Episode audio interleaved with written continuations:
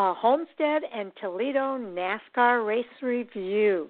And uh, this is Monday night, June the 15th, and uh, we've got a lot of races to review tonight uh, from Homestead and Toledo. We're in our first half hour. We will review the ARCA East race at Toledo Speedway, along with the NASCAR Truck Series race at Homestead Miami Speedway. At nine o'clock, we'll get into the first and second uh, NASCAR Xfinity Series races at Homestead. Uh, that will take us through to about 9:40, and in that last 20 minutes, we'll review the NASCAR Cup Series race at Homestead Miami Speedway. 10 o'clock, of course, is our NASCAR Hot Topic Sound Off with our Fan for Racing crew. So uh, definitely looking forward to that as well. Now we do have our, our chat room up, uh, and if you have any hot topics you'd like for us to discuss uh, during our hot topics portion, or you have any comments uh, throughout the race, or I'm sorry, throughout the show, uh, feel free to leave those comments in our, our chat room, and uh, we'll we'll try to get back to you or include that information uh, on our radio show. So joining me shortly will be our co-host uh, Sal Sigala. So definitely looking forward to hearing from him uh, sometime very soon here, uh, and uh, we'll go ahead and get started. Now, I want to get started with the ARCA Racing Series. Uh, Ty Gibbs finally gets the job done and earns a win at Toledo Speedway. Uh, so the Herr's Potato Chips 200, presented by the Federated Car Care for the ARCA Racing Series East, uh, is uh, now have a winner with Ty Gibbs. Now, uh, I do have some audio here. I'm going to go ahead and play that real quick uh, because uh, it gives his post race comments.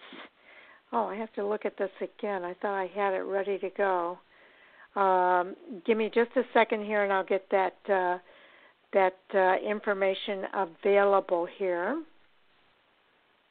uh, for his post race comments and uh, you'll be able to hear what he had to say right after winning on uh, the right after winning that race at Toledo. Here's Ty Gibbs and his post race comments.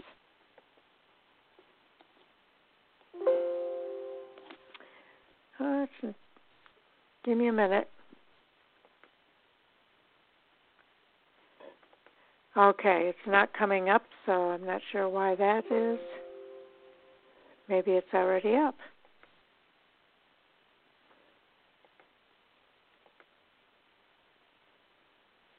Okay, we'll. Uh, I'll go ahead and go through some other information here until we figure out what's going on with that post race audio. Uh, I will tell you that Ty Gibbs was the winner of that race. Uh, he was. Uh, uh, just to kind of go over some of the other results that were there. He came in second so many times, and to finally come in with that victory, I'm sure was a really big deal for Ty Gibbs. Uh, 15 cars in the race uh, on Saturday, and Ty Gibbs was the winner. Uh, next was Sam Mayer. Uh, then Brett Holmes finished third. Chase Cabre was fourth. Nick Sanchez came in fifth. That rounds out the top five drivers uh, for that race. Uh, moving down the line here for the uh, rest the top 10, we have uh, in sixth place Justin Carroll, Parker Retzlaff, Retzlaff finished in seventh, Taylor Gray, uh, brother to Tanner Gray, by the way, uh, finished in eighth, Ryan Repko finished ninth, and Bob Pawlowski finished in the tenth position. Uh, there were several situations of drivers, in fact, uh, all the way up to the ninth place, uh, that had a number of issues. Brad Pressure, Brad Smith had oil pressure issues. Mason Diaz transmission. Uh, Mike Basham had a vibration. Max McLaughlin had some suspension issues, and then the next three drivers all had a crash. That was Giovanni Bromante, uh, Bob Pawlowski, and Ryan Repko. So uh, those three drivers were not able to finish the race.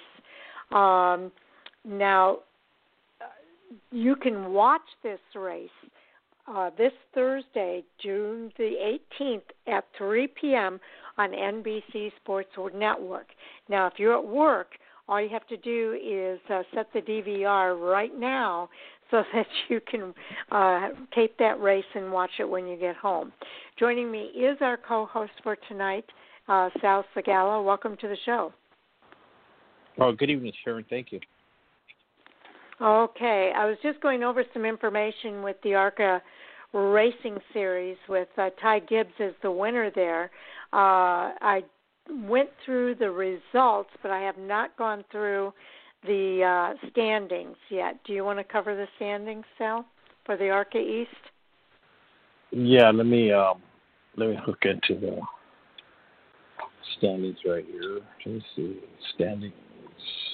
Okay, yeah, this would be for the uh, ARCA Menard Series East. Sam Mayer ended up yeah. finishing second to Ty Gibbs. Okay, yeah, I'm on. Yeah, I'm on the right. I thought. Huh. I thought. Um. He finished second oh, in the right. race. Yeah, no, no, no. I know. I'm just thinking. I thought Hailie Deegan was racing this, but she's racing ARCA, the regular ARCA what? series, right? Oh, the regular ARCA. Right, right. Yeah, not yet, because I know she's not race, racing West. I talked to some of the drivers that are okay. racing West coming up. But anyways, back back to uh, where we're going. Okay, so anyways, we got Sam Meyer, uh, Sam Mayer, Ty Gibbs, Nick Sanchez, Chase Cabre, Parker Ritz, Retzlaff, and Giovanni Roman. Oh, actually, Parker is, is our is our top five after two races. So, um, like Sharon said, uh, already mentioned, you know, Ty Gibbs won, you know, this past weekend you know, so that that put him. Uh, so it looks like him and um, well, only two wins so far. Him and Sam Mayer the two with the wins, only two races won. And um, All right. and then now we're and then now we go down to the next five, which is Giovanni Bromante, Max McLaughlin, Justin Carroll, Mason Diaz, and Derek Griffin ran out your top ten. And it mm-hmm. looks like we have one, to two other drivers that actually ran the ran you know the um, that have run the full series so far. You know, have run both races. But um, for whatever mm-hmm. reason, they're not. You you would have thought they'd have been in the top ten, but um, but they're not. So uh, you got Derek Griffin is actually the only driver in the top ten that has only won one race, run one one run one race. Right. That was right. hard to get out. Run run one race. Try and say that ten times. Run yeah, one no race, kidding. run one race. Yeah, that that ain't gonna It's happen. a t- Anyways. It's a tight battle, Sal, between uh, Sam Mayer and Ty Gibbs. Only two points separating those two drivers. Yeah, then then as you go down, then it's, you know then it starts to uh, you know, but then but then you got to remember too, we're only two races in. True. You know. True. You know, and, and So- I'm, I'm I'm sure I'm, I'm I'm sure some of these other drivers have a, have a win tucked in somewhere. You know, inside their you know Chase Cabre, we might see you know get a victory lane. But I'm I'm sure I'm sure the way it's looking, it's probably gonna with the strength of the two Sam Meyer and Ty Gibbs. I'm sure it's going to come down to those, you know, those two drivers, you know, fighting it out for the championship. Yes. Yeah. I've got a feeling that's exactly what it's going to be. Um, now, once again, you can watch the Herr's Potato Chips 200 uh, on NBC Sports Network this Thursday at 3 p.m. Eastern Time. And again, if you can't watch it at that time, make sure you set the DVR to tape it so you can watch it at your convenience. We're going to go ahead and move on now, Sal, to the uh, uh, the Gander Outdoor Truck Series that raced on uh, Saturday and uh, Kyle Busch was the winner, age 35, in the number 51 Cessna Toyota. Actually, they raced on uh, Saturday night. Uh, he was driving for his own team, Kyle Busch Motorsports. His crew chief was Danny Stockman Jr. He won the 25th annual Baptist Health 200. It was his 58th victory in 155 NASCAR Gander RV and Outdoor Truck Series races. It was his second victory and third top 10 finish this year, and his third victory and eighth top 10 finish in 10 races at Homestead Miami Speedway.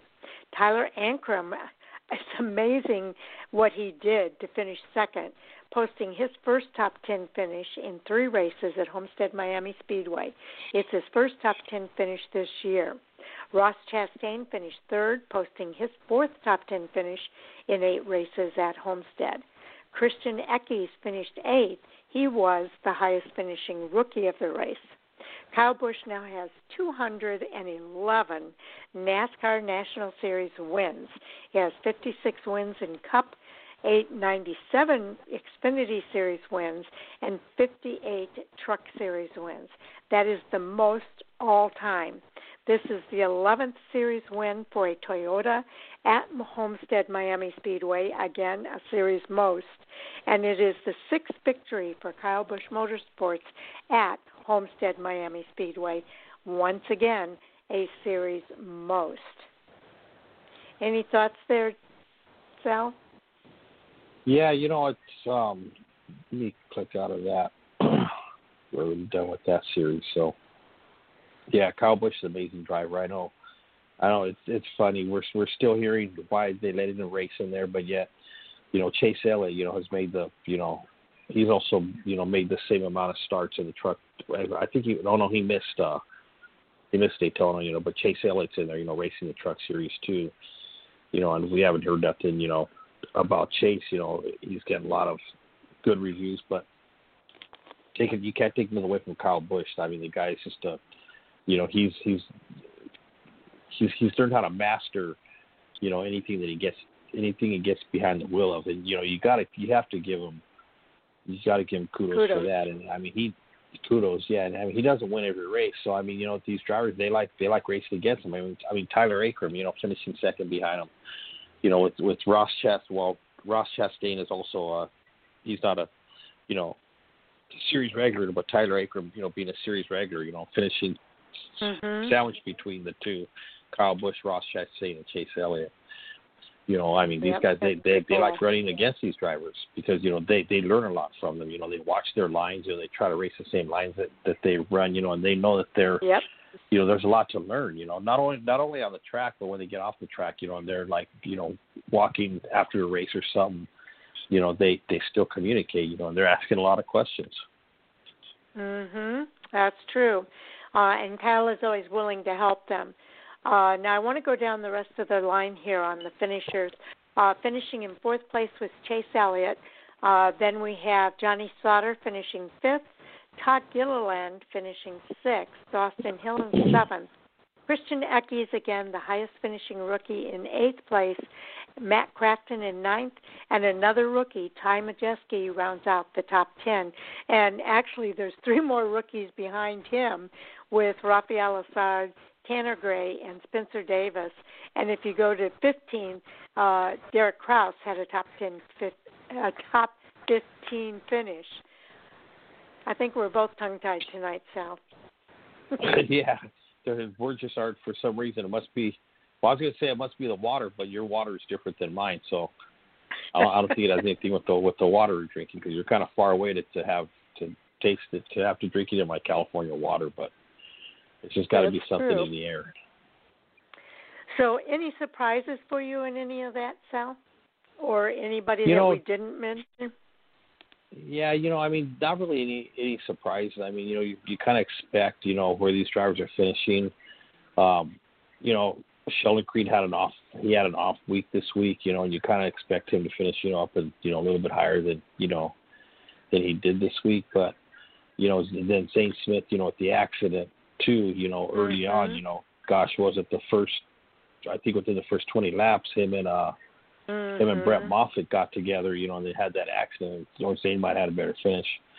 but you know, it, it's good to see Todd Gilliland, you know, you know, running consistent top tens now. You know, and I'm sure he'll be knocking on the door for his first win. You know, once you know once the Cup drivers, you know, are out of there. You know, and it's just, uh, you know, just um, just the Truck Series regulars, but um, not not really yeah. any any, you know, any um, any surprises, you know, as far as where everybody's finished. Okay. Uh, now it, was Ross Chastain who won the first stage. Then it was uh, Kyle Busch winning the second stage, and of course the last stage.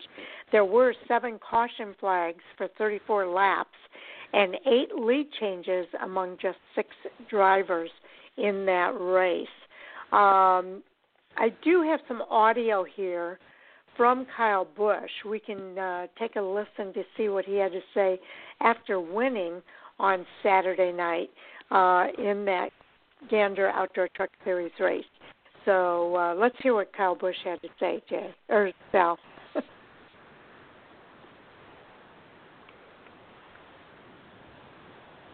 Kyle, how are you doing, bud? All right, what's up? All right. Well, we are with today's tonight's race winner, Kyle Busch in the 51 truck. Toyota for Kyle Busch Motorsports. Kyle, congratulations. Uh, really fascinating race for you, starting with the issues that you had.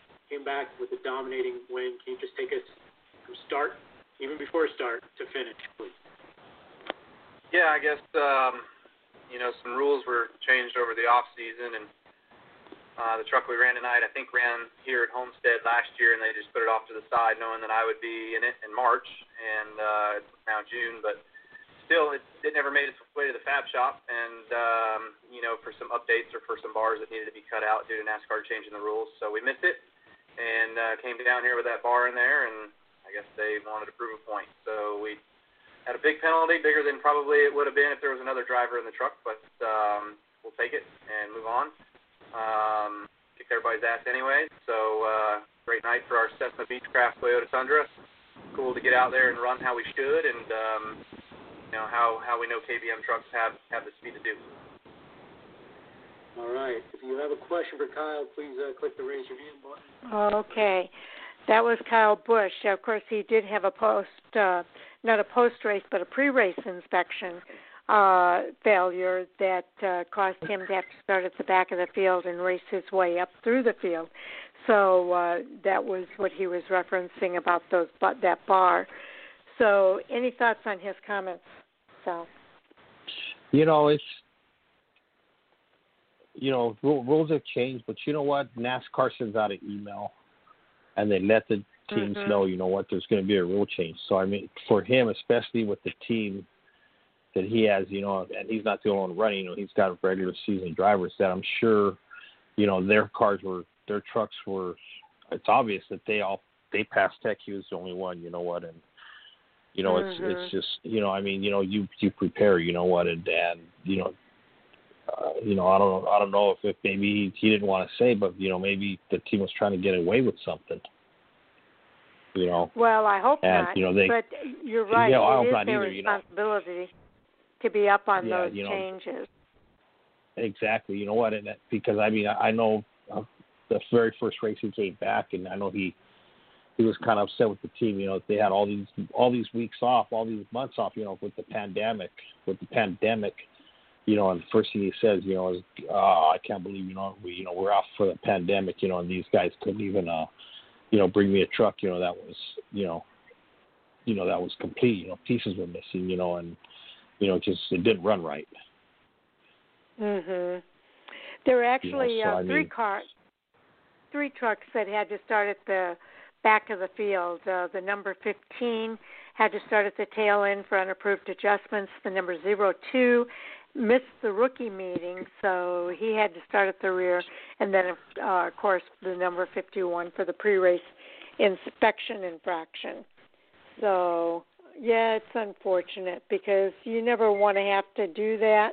But had they stayed on top of things and taken care of that before they got there, uh, that would not have been an issue. Do you want to go over the points, Sal? Yeah, then um, let me see. We'll we'll hit up the points right now. Uh, zooming down to the points. Uh, Austin Hill still leads the Austin Hill still leads the the point standings. Uh, and then of course we got the rookie Crescent Christian Eckes sitting in second, Grant Enfinger in third, Ben Rhodes fourth, and the top five is Todd Gillen. So we could see what that's yeah, Ben and Grant are actually tied. Yeah. Oh yeah. Let me see. Oh yeah, they are tied. Yeah, one sixty one. But it's good to see Todd Gillen, you know, up there in the top five. You know, um, you know, like I said, you know, Mhm. doing a lot better this season than he did last season. And then uh, from there, then we go down to sixth place, which is Nate Smith, seventh Johnny Sauter, eighth Brett Moffitt, ninth Sheldon Creed, and Tyler Akel with that second place finish picked up, moved up to the top, into the top 10 And Mhm. uh, then what are they taking? Twelve trucks this year? Or are they taking 12. ten? Right? oh, they're well, taking that's right. ten trucks. Ten. Yeah, that's right. They're taking ten trucks. Yeah. And then outside knocking on the doors, this is the number nineteen of Derek Kraus. I don't. I I mean, I'm sure Derek expected to be up. You know, you know, up within the top fifteen, but being like we spoke about the you know a new team, you know, a one a one driver team. Mhm. you know, you know, it's it's good to see him, you know, up there, you know, in that eleventh spot, you know, as uh as actually the only um shoot, only the third rookie, you know, that that's up up to the top fifteen. But basically that rounds out our top Mhm. ten. Um uh, you know, uh, veteran Matt Crafton is in twelfth. Uh, Stewart Friesen down in fourteenth, and uh, you know, of course, you know, as, as you go down, you know, you're, you're going to start seeing different drivers. But um, I, Mhm. I, I don't think we're going to see Matt Crafton in that 12th spot. You know, within the next four or five races, I'm pretty sure you know he's probably going to move up. You know, get himself Right. solid Well, into him the and- top ten. Him and Derek are uh, Matt Crafton and Derek Kraus are actually tied again at uh, 132 points for that 11th spot.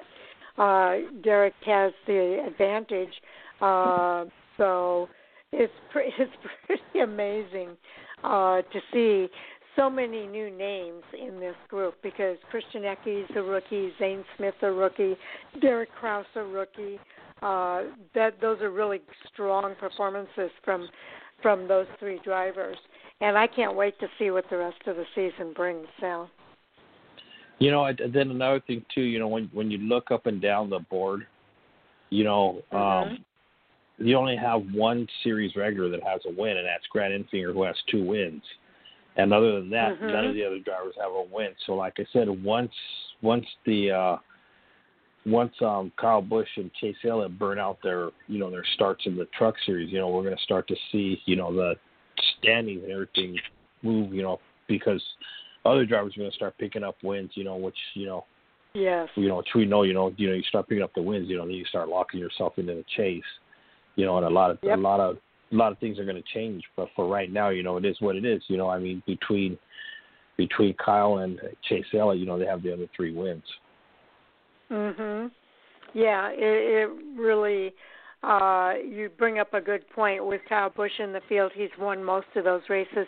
The only one he didn't win uh, was the one that uh, uh, the two that Grant Chase Enfinger won, yeah, and That's the right. one that That's Chase right. Elliott won. You're right. yeah, that's right. It was. So, so it's going to be uh, it's going to be interesting to see what happens once he gets those five races in.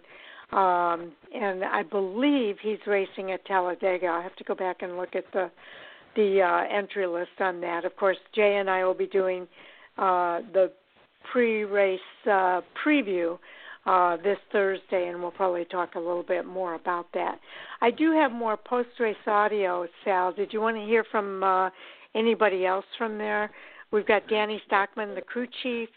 Uh, second place, Tyler Ankrum. Third place, um, Chase Yeah, you know what? I'm I- sorry, yeah, uh, yeah. Ross Chastain. Yeah.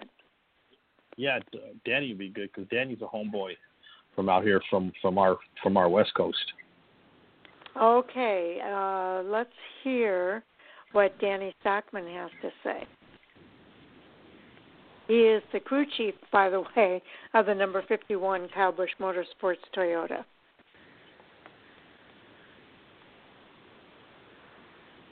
All right, we are now joined by Danny Stockman Jr. Uh, I believe under the mask that is Danny. Um, Danny, congratulations uh, on the victory. Uh, pretty wild uh, race start to finish for your team, uh, starting having to do the pass-through penalty to open the race and coming back and uh, winning in dominant fashion. Can you sort of take us from your vantage point, uh, beginning to end on that wild race for you? Yeah, it was definitely. Uh, it definitely wasn't fun for, for from my standpoint uh, throughout the day with the, the penalty and all that stuff, but um, we spent a lot of time um, simulating and stuff for this race track with some of our rookies and did a lot of homework and came here with a package that we felt that was going to be really good. We, barely made any adjustments today. So um, people think that it's easy because you got Kyle Busch driving. It's uh, it's easy in that sense because he's so good, but it's also uh, difficult to make sure that you got a truck that that he likes to drive because he knows what he needs to feel and he knows what what he's supposed to feel and um, I think we did that tonight. All right. All right, Danny. Thank you. So, any thoughts there, Sal? Yeah, you know, like you said, you know, even though you know your you know your Kyle Busch's uh, crew chief, you know, it doesn't mean you know that anything is you know it's, it's not a given, and um, right. you know, but looking looking back at Danny, I'm, I'm sure glad he, that he's uh I mean, he he's in a better spot than what he was last year because last year he was with um with uh, Austin Dillon at RCR. So moving from Austin Dillon into Kyle's into the 51 truck, whoever drives basically whoever drives the 51 truck, the rest of the season he's going to be the crew chief. So I mean, it's not going to be Kyle Busch. Right. So he's going he's going to have those times when he's going to have drivers that are going to frustrate him. You know, but I mean, you know, moving from uh, you know from um, RCR, you know, to Busch Motorsports, you know, was a big was a big step a for big him. Move. And, uh, big move. You know what? I, I'm gonna I'm gonna contact Danny and see if I can, you know, if if we, you know, if we can get him on Oh, that would be awesome. on the show one of these days. Yeah, I'm gonna shoot him an email and and uh and uh you know see if we can see if we can get him to come on the show.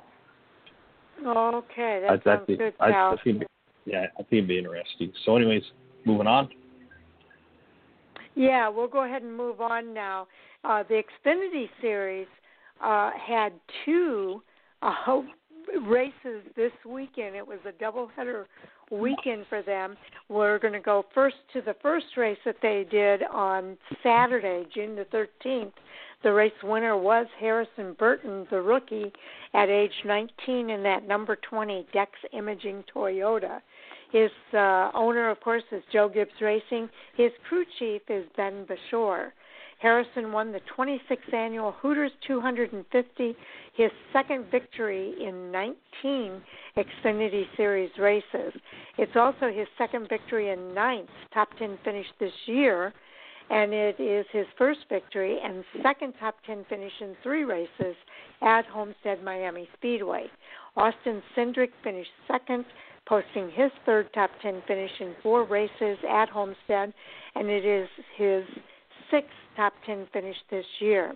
Noah Gragson, finishing in third place, posted his second top 10 finish in three races at Homestead Miami Speedway. Harrison, of course, was the highest finishing rookie. He also becomes the youngest series winner at Homestead Miami Speedway at just 19 years, 8 months, and 4 days. The previous record, by the way, Sal, was held by Cole Custer on November the 18th of 2017. He was 19 years, 9 months, and 26 days. Joe Gibbs Racing has won five times at Homestead Miami Speedway in the NASCAR Xfinity Series. So, any thoughts about those top three? Yeah, you know, it was amazing because Noah was so far ahead in that race. I mean, it looked like Yeah. nobody was going to catch him until that last. And it's always, and it always comes down to it. They always say, you know what, you never want that last caution to come. And I don't know what adjustments they made on the car, but I'll tell you, Harrison Burton um, took full advantage of the of the um, you know the last late race caution you know, to take the, you know, to take the win away from, uh, you know, to take the win away from Noah because Noah was, there was nobody, there was no one that was gonna, nobody was gonna catch him. So Mhm. you know, you know, and, and then you know, being a rookie, you know, you know, being a rookie in the series too, you know, and, and to you know have that finish, you know, the way he did, you know, that was, you know, that was good, you know, not only for Burton, but then you know to also see a rookie, you know, come up and uh, mm-hmm. You know and, and catch that win. You know, I'm sure there's a there's a lot of pressure on him. Oh, of course there was. Um, uh, you know, there there were uh, some pretty big name drivers in this race. We mentioned the top three. In fourth place was Anthony Alfredo, uh, but in fifth place was Dale Earnhardt Jr. in the number eight car. So uh, that rounds out your top five. Uh, then if we go down to the top ten here, it's Michael Annett finishing sixth, Chase Briscoe in seventh, Brandon Jones finishing eighth, Ross Chastain in ninth, and another rookie, Riley Herbst, rounds out your top ten. So uh, pretty cool to, for him to beat uh, Dale Earnhardt Jr. in this Xfinity Series race, where Dale is like a two-time champion. Yeah, and even when Dell got out of the car, he said, "He goes, I'm done." He says, "I'm, I'm. This is for the kids." you know, he's he just, you know, because I know they asked if he was going to get to get out the backup for, you know, you know, for yesterday's race, and you know, he said, "I'm done." He goes, "This is for the kids," you know, and and actually, you know, the average, gosh, I forget the average age age was of the starting, but that they said this broke the record, you know, for being the youngest field ever, you know, for an mm-hmm. Xfinity race. You know, and gosh, I, and I, I can't remember what I can't imagine what the somebody had posted it, and um and I, I thought it was kind of you know something you know kind of I was kind of keeping in the back of my mind, but of course, because I don't write things down, and I think that I have this super, I have this super memory, you know, because I'm, you know, when you're 57 years old, you know, you have the best memory in the world. You know, nobody has a better memory than of you. Of course, of course. You know, so I didn't write it down, and and all I remembered was was that part. So, but well, but know. still, it's a it's an interesting stat because uh, the youngest field ever to race in the Xfinity Series, and and 19-year-old Harrison Burton came home with the victory. So uh, that that's still pretty cool. Now Ryan Sieg won the first stage. Uh, winning the second stage was Noah Gragson, of course Harrison Burton uh, pulled off that win in the end. There were five caution flags for 25 laps and 18 lead changes among just seven drivers, Sal. Yeah, you know, um, well, you mentioned Ryan Sieg. You know, he he won the first stage. You know, he was mm-hmm. looking really strong. You know, and I was like, I was like, man, I, I you know, Ryan Sieg. You know, I mean, he was there. And then, uh, you know, of course, then something happened to him. But you know, for him, you know, for him to catch that first stage win, you know, was really uh, was really something. It is. It is. Now we do have post race audio here from Harrison Burton, the uh, Xfinity Series race winner, and uh, we'll play his first comments uh, right here. Harrison Burton in the number 20 for Joe Gibbs Racing Toyota.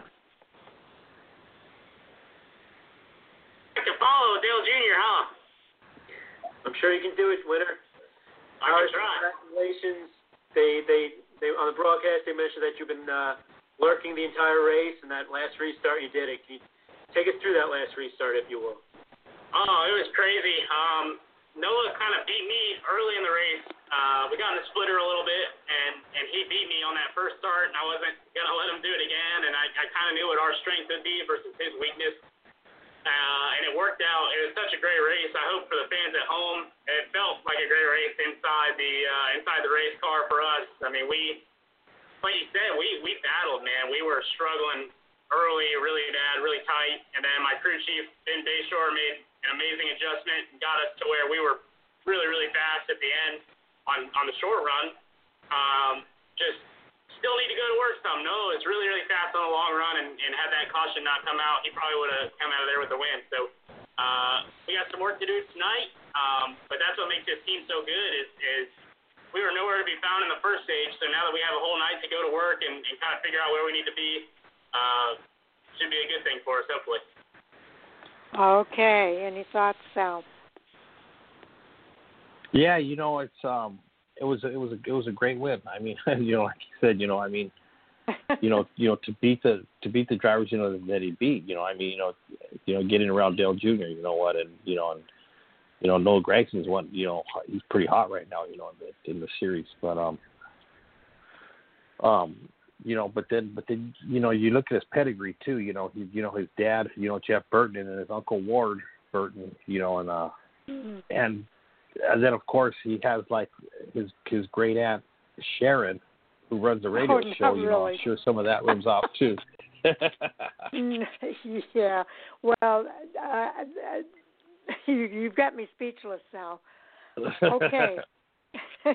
Let's go ahead and move on to the uh, series point standings. All right, the series point standings we are looking at. Noah Gragson is leading 12. the point. Noah Gragson is leading the points. Chase Briscoe is in second. Harrison Burton, the highest rookie right now, is in third. And uh, Ross Chastain fourth, and Austin Cindric round out the top five. Um, hmm. Not, I, I, I, don't know, I guess you really can't say you know it's it's not nothing you would expect from the top five. Uh, you know, Chase Briscoe's been having you know some good runs, you know himself too. You know, and uh, I know I know I know we'll Well, get into that. We'll, we'll get into that later on. And uh, you know, Ross Those Chastain, you know, three. running the Those top three all have two wins too, which is pretty cool. yeah. And I, I'm, I'm sure Ross Chastain in fourth. He, he, I'm sure he'll pick up a win or two before the end of it, before the season ends. I would. and then we go so. down to yeah you know he's uh i'm sure he he's he's tired of carrying around he's tired of taking home the watermelon he wants to break it on on the track and not have to and let the track guys have to sweep it up putting it back in the car and Yep. carrying it back and forth is probably getting getting a little frustrating but anyways and then you go to uh sixth is justin allgaier seventh justin haley eighth is brandon jones ninth is ryan sieg and tenth is michael annett uh, Ryan Sieg, once again, you know, having a good season this year, you know, up in the top 10. Uh, Let me Mhm. see what are, how many points back. Yeah, he's, gosh, you get down there, gosh, you're, uh, he's 150 points out from from Noah, but you got to also remember too, Noah already has two wins. Like you said, the top three already have wins. So Mhm. actually, when when when you look at the points, you know, he's he's not too far back from Ross Chastain is really holding on first place in the, in the points itself. And then the next two drivers Right. are Riley Herbst and Riley Herbst and Daniel Hemric. So I, I I think the top twelve is is kind of what you would expect. I mean, you look up and down the board, you know, past that, and uh, you know Daniel Hemric has only made seven starts, you know, and he's in the top twelve, you know, and you look down like you know, there's like another, gosh, eight three, six, eight drivers, you know, that have, that have started every race. So, uh, where Daniel Hemric is sitting, he's sitting in a very good spot right now. You know, with you know, um, you know, it's only seven Right. starts. So, you know, he's got well, to yeah, he really has to be enjoying the season. part time. Yeah. Right. Uh, now, keep in mind too, the other driver with a win is Brandon Jones in eighth place. He has the one victory. So once the chase begins, that would move him up in the point standings. Yeah, oh, yeah, that's right. I missed I missed that one right there by Brandon. So, uh, yeah, looks, So- looks, looks pretty solid up there.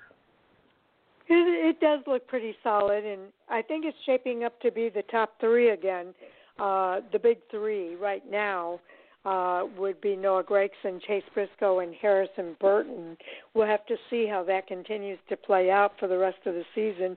If I were going to throw another guy in there, uh, Ross Chastain and Austin Cindric, Justin Allgaier, which of those three would would hit that top four spot? Right now, it's Ross Chastain. Yeah, you know what? You know, and, and then even though Riley's sitting in eleventh right now, but you know what? He's he's he's with a good team. He's got a good car. You know, with the, with Gibbs Racing. You know, and uh, you know he's a rookie in the series, but he's got a lot of he's got a lot of uh, he's got a lot of time behind the wheel. You know, so he's you know almost. I mean, you can't say he's a veteran, but I mean, I I, I Mhm. think Riley is beyond rookie status with all the with all the seat time that he's had, you know, since he's, you know, since running, you know, back in the, his late model days. So, you know, I, I I Mhm. think once the team starts gelling, you know, they start getting, you know, you know, a little bit more used to each other, and Riley, you know, settles down and finds his groove. You know, I think Riley Herbst might be up there too. Uh, you know, so it, it's it's going to be a good it's going to be a good battle, you know. But Ross Chastain just really looks, you know, as as a driver, and I know in the past we've always talked about it. You know, it's kind of like the breakout driver. You know, the driver that's gonna, you know, it's gonna that's gonna be the next, you know, big name in NASCAR. Mhm. Yes, indeed. Uh, and I've been saying that about Riley. I know Riley is very capable, and I think as this season progresses, we're going to see him right up there in the mix. Now, I do have some uh, post race audio here. We've got uh, uh, Dale Earnhardt Jr., there's Austin Cindric, who finished in second, Noah Gragson, the third place finisher, finisher and uh, Anthony Alfredo. Uh, we have some uh, audio from him as well. So, do you have a preference there of who you'd like to hear next? No, there's not really a preference here, and any one of them would be is you know be good to. Okay, you know, let's go to. with let's go with second place finisher Austin Cindric then. Okay, well, here goes. All right, we're here with Austin Cindric. Austin, uh, great run out there. Maybe give a give a little uh, talk about your uh, your day out there in the 22. Yeah, I mean, in finish wise, I think we overachieved a little bit. I, I think I think I could have made some better moves on the short run to try and get a stage win or two there. Um, but overall, uh, another great performance as far as unloading close with something brand new. I think we've done that three times successfully, and proud of my team. Uh, this is the first weekend now that we get to adjust on it. Um, so I'm looking forward to tomorrow. Got to got to debrief with my guys and come up with a good game plan. But proud of the effort by the BBG4 Mustang. Um, give a shout out to Harrison, two guys from Cannon School, finishing one two at Homestead. So not not too shabby. So I'll uh, I'll take it and and move on and try and do one more better tomorrow. Great. All right. Uh, about uh, Austin Cindric's comments in finishing second. Sounds. I'm really impressed that they've had three cars come off the truck. He said that uh, seemed like they were pretty good. Yeah, you know it's you know it's it's it's tough. You know what, and, and you really want you know your car to come off. You know as you know as far as you know. Um, as close yeah, as close to you know set up as possible, especially with no with no practice and no qualifying. You know, because basically, it puts a lot of it puts a lot of pressure. You know, you know on the teams. You know, because they take them out. You know, they they do it. They they go off of old notes. You know, off of old notes. Mm-hmm. But you know what? It, it puts a lot of pressure on the driver. You know, because the driver has to hope. You know what that you know the car is somewhat close because they're the ones that if they wreck it, you know, it's basically now it's the driver's fault. You know, you you, you know you can't blame the, you know the the crew chief, you know, or the um, the car chief, you know, for giving them a bad setup, you know, because you know they're going off of old notes from last season. You know, so you know they have to. Well, now now they're going off old notes, you know, from rate per race to race. You know, because you know, mm-hmm. like they, you know, they, you know, they're hitting the same tracks. So, but still, you know, it, it's still a lot of pressure on the drivers, you know, to go out there, you know, and you know, and do I run hard? Do I run easy? You know what? You know, how am I going to, you know, run the first, you know, what is it, 15 or 20 laps before they have that competition, you know, caution come out? Right. They don't even have the drivers' meeting. I was listening to them talk about that too. That these drivers are coming from their mobile homes right out to the car, getting into the car, and the first time they're really talking to their crew chief at the track, uh, in in a lot of these cases, is when they get into the car and they have that first radio uh, communication with them in the car. So that's that's really amazing.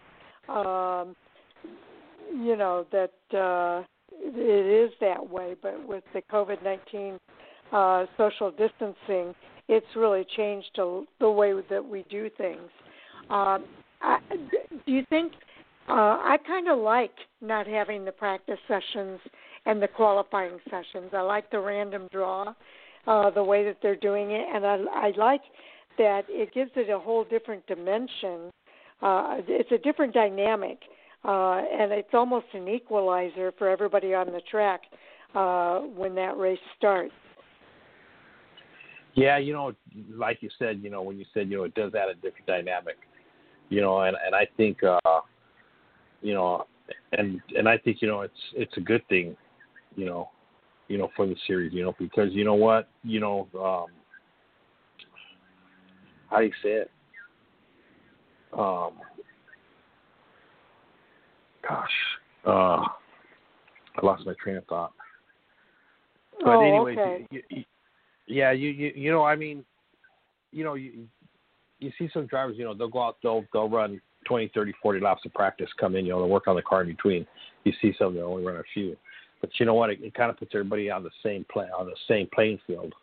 You know, like I said, it's just a matter, you know, mm-hmm. on how the driver handles the car. You know, what kind of, um, you know, uh, you know, stuff, you know that you know that goes on. You know. Right. How well did they do at the shop and Yeah. getting the car ready? So, yeah, it, it really does um, uh, kind of add an extra little bit of excitement, I think. Um, and that was one of the things when they talked to Dale Jr. in his car uh, before the race started. He said he was pretty nervous about getting back into the car and and starting to race. And you mentioned that when he got out, he he wasn't so sure he wanted to get back in again. Uh, he might do maybe one or two here or there, but he definitely left the impression that this might be it. Yeah, you know what? It's it's um, you know, it's it it's gonna be, you know, it, it that was an inter- interesting statement from him. You know, especially you know with as Mhm. many races he has under his belt. But I mean, that just shows you know how important you know practice is. I mean, as a quick example, we we ran a race at Orendale this weekend with no Mhm. fans, but you know they still gave them two practice sessions and they had qualifying you know they they had you know they got in plus they gave them Friday night was a, was an option to come down you know and and they had a, a closed practice you know for the drivers who ever wanted to Mhm. participate in it you know because they understand you know these guys aren't like the cup drivers you know where they have that kind of experience but um Mhm. you know I, I I I like it and and and I hope that NASCAR really looks at doing this you know the rest of the season I think at Talladega they're talking about letting them have a, a one practice session or something like that Hmm. Yeah, I kind of wish they would kind of keep it this way, and it would be a big cost savings, I think, for everybody too, uh, to keep Oh, it yeah. this way. Oh yeah, as far as I mean, they're saving, they're saving on tires, they're saving on um, you know, Mhm. having having to come down, you know, an extra day, an extra two or three days early, because you got to remember they usually practice the day before. They usually set up on Thursday, they practice Friday, Saturday, and then they race on Sunday. So I mean, you're talking about Mhm. saving two days, you know, two days of um, two days of uh, tires. You know, if they if they hit the wall, then they got to fix the Mhm. car, bring out backup car. Not only that, but then you're you're, you're looking at saving um, you know, hotel hotel fare, Mhm. rental cars, Mhm. food, and you know, and all all that stuff. So I mean, you're for the lower for the lower budget teams. I'm sure it's a great thing for them because you know they're able you know to say, hey, you know, we we can continue to race week after week, you know, Mhm. because of you know the, the money that we're saving. Sponsorship wise, I know it's not good for, on, for the sponsors because the sponsors they want to see their car out there as on TV as much as possible. You know, when you start cutting out practices and qualifying, you know, that are televised, you know, you're you're taking away from the sponsors also. So, you know, there's a there's a flip side to it. Yeah, that's a good point, Sal. I'm going to go ahead and uh, let's get started with the second Xfinity Series race. Uh, the race winner was Chase Briscoe at age 25 in that number eight. I'm sorry, number 98 Ford Performance Racing School Ford. Uh, he is, uh, drives for Stewart Haas Racing with crew chief Richard Boswell second. Now, Chase Briscoe won the Contender Boats 250. It was his fifth victory in 60 Xfinity Series races, his third victory, and his seventh top 10 finish this year. Uh, this is also his first victory and second top 10 finish in four races at Homestead Miami Speedway. Brandon Jones finished second, posting his third top 10 finish uh, in six races at Homestead, and it's his sixth top 10 finish this season. Ross Chastain finished third, posting his first top 10 finish in seven races at Homestead. Harrison Burton finished eighth. He was the highest finishing rookie of the race. Uh, it was also Burton's 10th consecutive top 10 finish to start the season. That is, Sal, a new series rookie record. The previous record was held by Carl Edwards, who had nine top tens to start the season in 2005. So that was a really big deal for uh, Harrison Burton to come home with another top 10. Yeah, you know what, and and gosh, unfortunately, I missed. I had recorded this race, and I came home to watch it, and for some reason it didn't record. But uh, oh, my no. biggest thing was out. Yeah, and and and and and this is one of the this is one of the Dash for Cash races, wasn't it? Yes, it was. And and that's the reason that AJ Allmendinger ran in it because remember we were talking about a, uh, Mhm. when when AJ won a couple. Well, it seems like two weeks ago, but it was like what, twelve days ago or something like that because they're running so often. But uh, we were Right, talking you know, right. about you know they're talking you know if AJ was going to try and run for the money or you know what they're going to do about funding. So when I seen the um the finishing order, I seen AJ in there. I said, yeah, he he did ended up coming into uh you know to try and Yeah. you know snatch up that What hundred allowed dollars. what allowed him to do that, Sal, is he was on standby for Austin Dillon because his wife was uh, going to have a baby. Well, she had the baby on sa- Saturday. Was it Saturday? Yeah, she had the baby on Saturday night, and so Austin Dillon uh, no longer needed the backup. He came back to the track to race uh, the race on Sunday, and so that freed up AJ Allmendinger to be able to race for that dash for cash. Yeah, that's yeah, that's right. He um yeah, he did have the, the baby because right after he had the baby, then he went to the track and uh Mhm. and uh and went went and raced.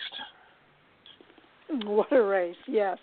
Uh, in addition to the top three that we've already mentioned, Chase Briscoe, um, Brandon Jones, and Ross Chastain, finishing fourth was AJ Allmendinger. He did win that $100,000 bonus.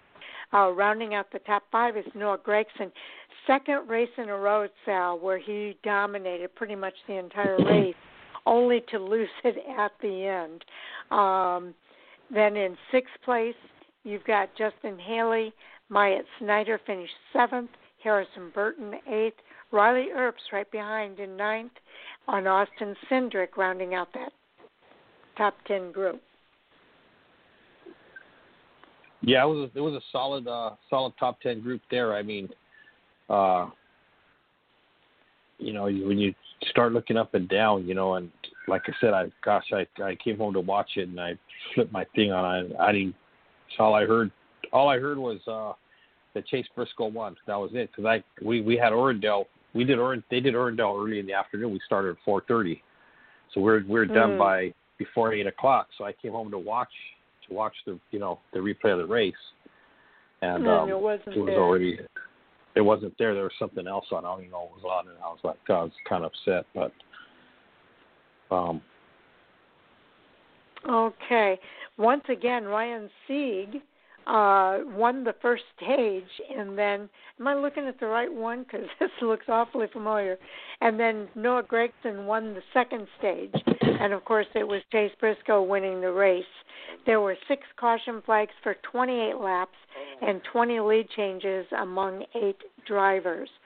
So. Um, uh, very exciting uh, in both cases. They did go into overtime in this race, Sal, and so it was it was an exciting race to watch. I I hope that you can catch a replay somewhere down the road here. you know what? And actually, NASCAR they've been doing the replays. Like if they run a race like at one o'clock, they've been doing the replays at ten o'clock at night. Mhm. And I didn't even think because I I got home so tired because that morning I had to I was up at five o'clock to go to I had to go to work before I went to the track, and I was so tired that I Oh. didn't even. Yeah, I, Think I didn't about even think it. about um. Yeah, I didn't even think about it. Okay, now we do have Chase Briscoe's uh, post race comments here. Uh, the driver of the number 98 for Stewart Haas Racing Ford. Uh, let's hear what Chase Briscoe had to say after winning on Sunday morning. Sunday afternoon, I guess.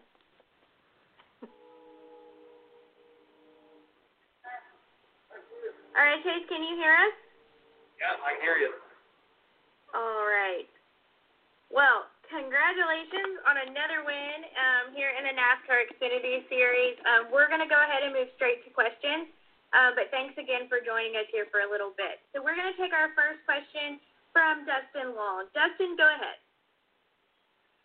Chase, just uh, what uh, what this weekend was like uh, with two races in two days, and the challenges uh, just from a driver's point of view uh, with with the heat, with uh, thinking about changes. Obviously, Cup drivers will have to go through this in a couple weeks at Pocono. Yeah, it uh, you know, yesterday I didn't think it was bad at all. I felt like I could have went another 250 miles, and then today I felt fine. Um, till the very probably five or you know, just all those cautions. It got so hot inside the race car and um, when I was trying to run down Noah, I mean, I was that was everything I had. So it'll it's definitely a challenge. Um, you know, but uh, the Pocono deal will be tough. You know, there's not very much airflow at all in those cars either, and um, but it was definitely tough. I think physically, this is probably one of the hardest races. Um, you know, I think just because back to back, your body normally takes one or two days to kind of recover from the day before, and you know, we didn't have that opportunity. Um, you know, after yesterday, so sure that was a lot of it, but yeah, it was definitely tough. And then today just felt way hotter than yesterday. I felt like. Okay. He brings up a good point. This is something that uh, I know we've talked about on Hot Topics as well, Sal.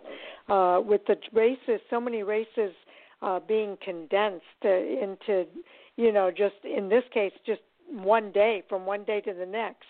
Um, and in the Cup, they race on Sunday, and then they're racing again on Wednesday uh, and their body's not really having a chance to recover.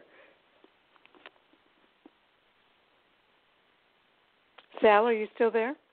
You know what? And, and actually, you know, we've seen a couple drivers, you know, you know, show that fatigue factor. You know, um, you know, with that, you know, and uh, you know what? It, it's and that's why it's important for these teams to remind their drivers, you know, stay, you know, you you know, you got to stay hydrated throughout the week. I mean, you just can't hydrate a day or two before the race, you know, and especially like you said, you know, as often as they're running races back to back to back like this, you know, they really need to, you know, make sure, you know, if they're eating right, getting the proper rest, you know, hydrating themselves, you know, and and you know, because sure NASCAR has a schedule out, but it seems like this schedule might, you know, stick for a while and, and a lot of it's gonna matter on you know, on, on what happens with this pandemic, you know what, you know, now we're starting to see, you know, spikes in different cities you know, and, and mm-hmm. you know what, you know, I mean, NASCAR basically they're at the they're at the mercy of the you know whatever the government, you know, whatever the the local governments you know is going to allow. So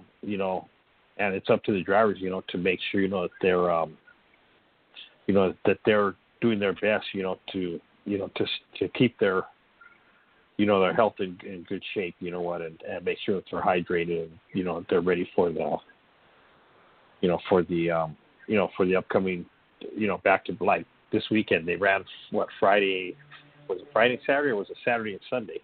Saturday and Sunday they. They ran, uh, yeah, they ran Saturday and Sunday.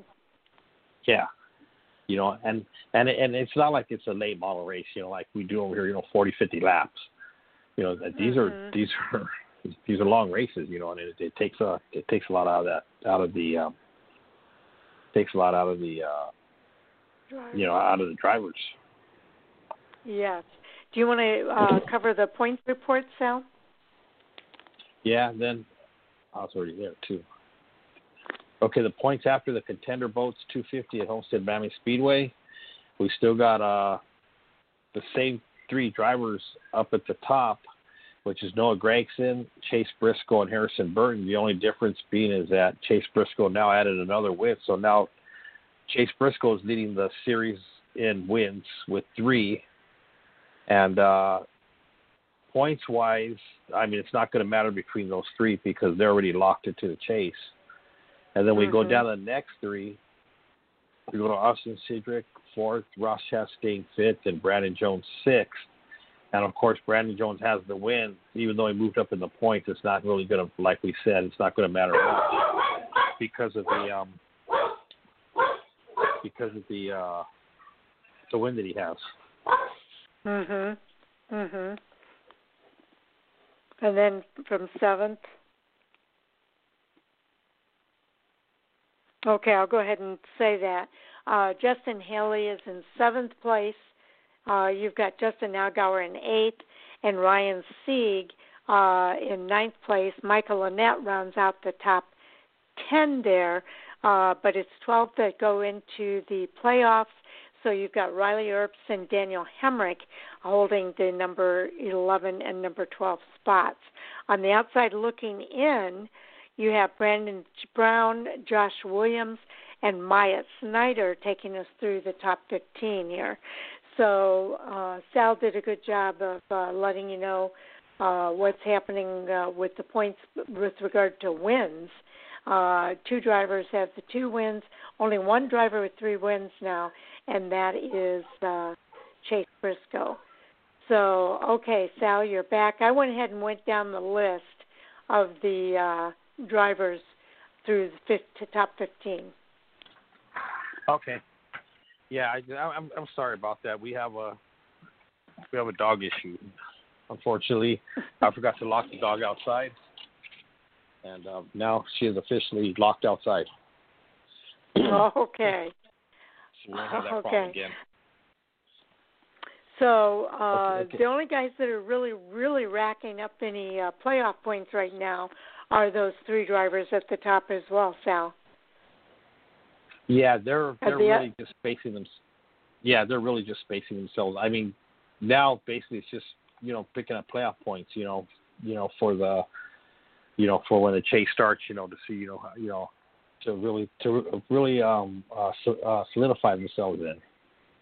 Mhm. Exactly right.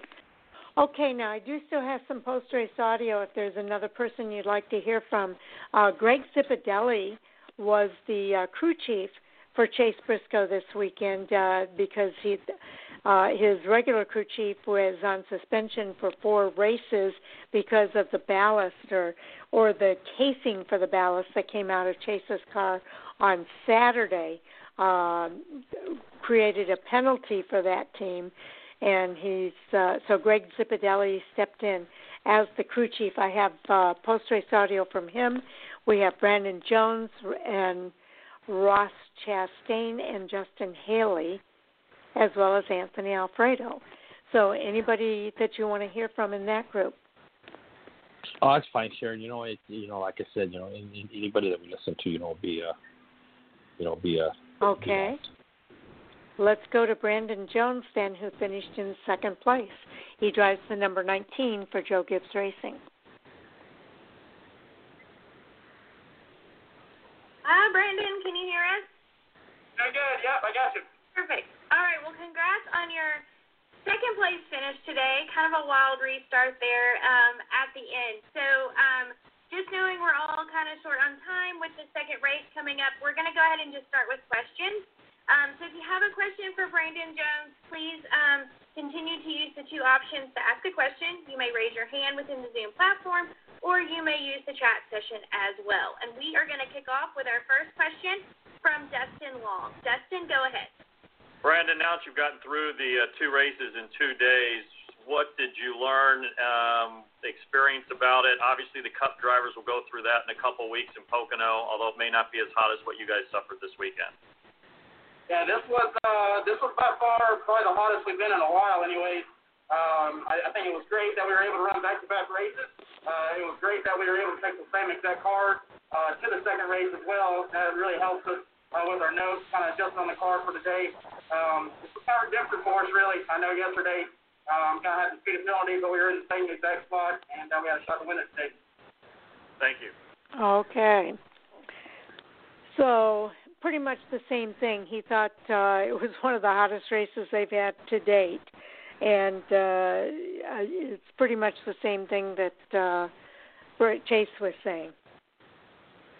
Yeah, you know what, and and, and you know, like we were talking about earlier, you know what, and, and, and that's going to be that's going to continue to be the, you know, you know one one of the biggest subjects, you know, when it comes to you know what you know what NASCAR is doing, you know, as far as riding, it's riding, as far as racing, you know, these uh these um you know races the way they're running them right now, so.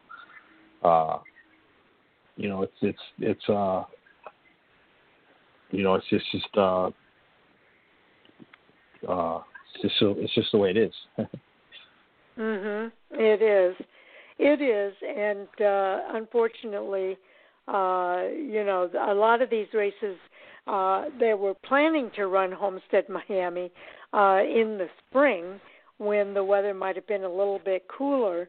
Uh, so for them to be racing now in June instead of in uh, February or March uh, is a huge difference uh, for what, the, what they had originally anticipated for this particular race.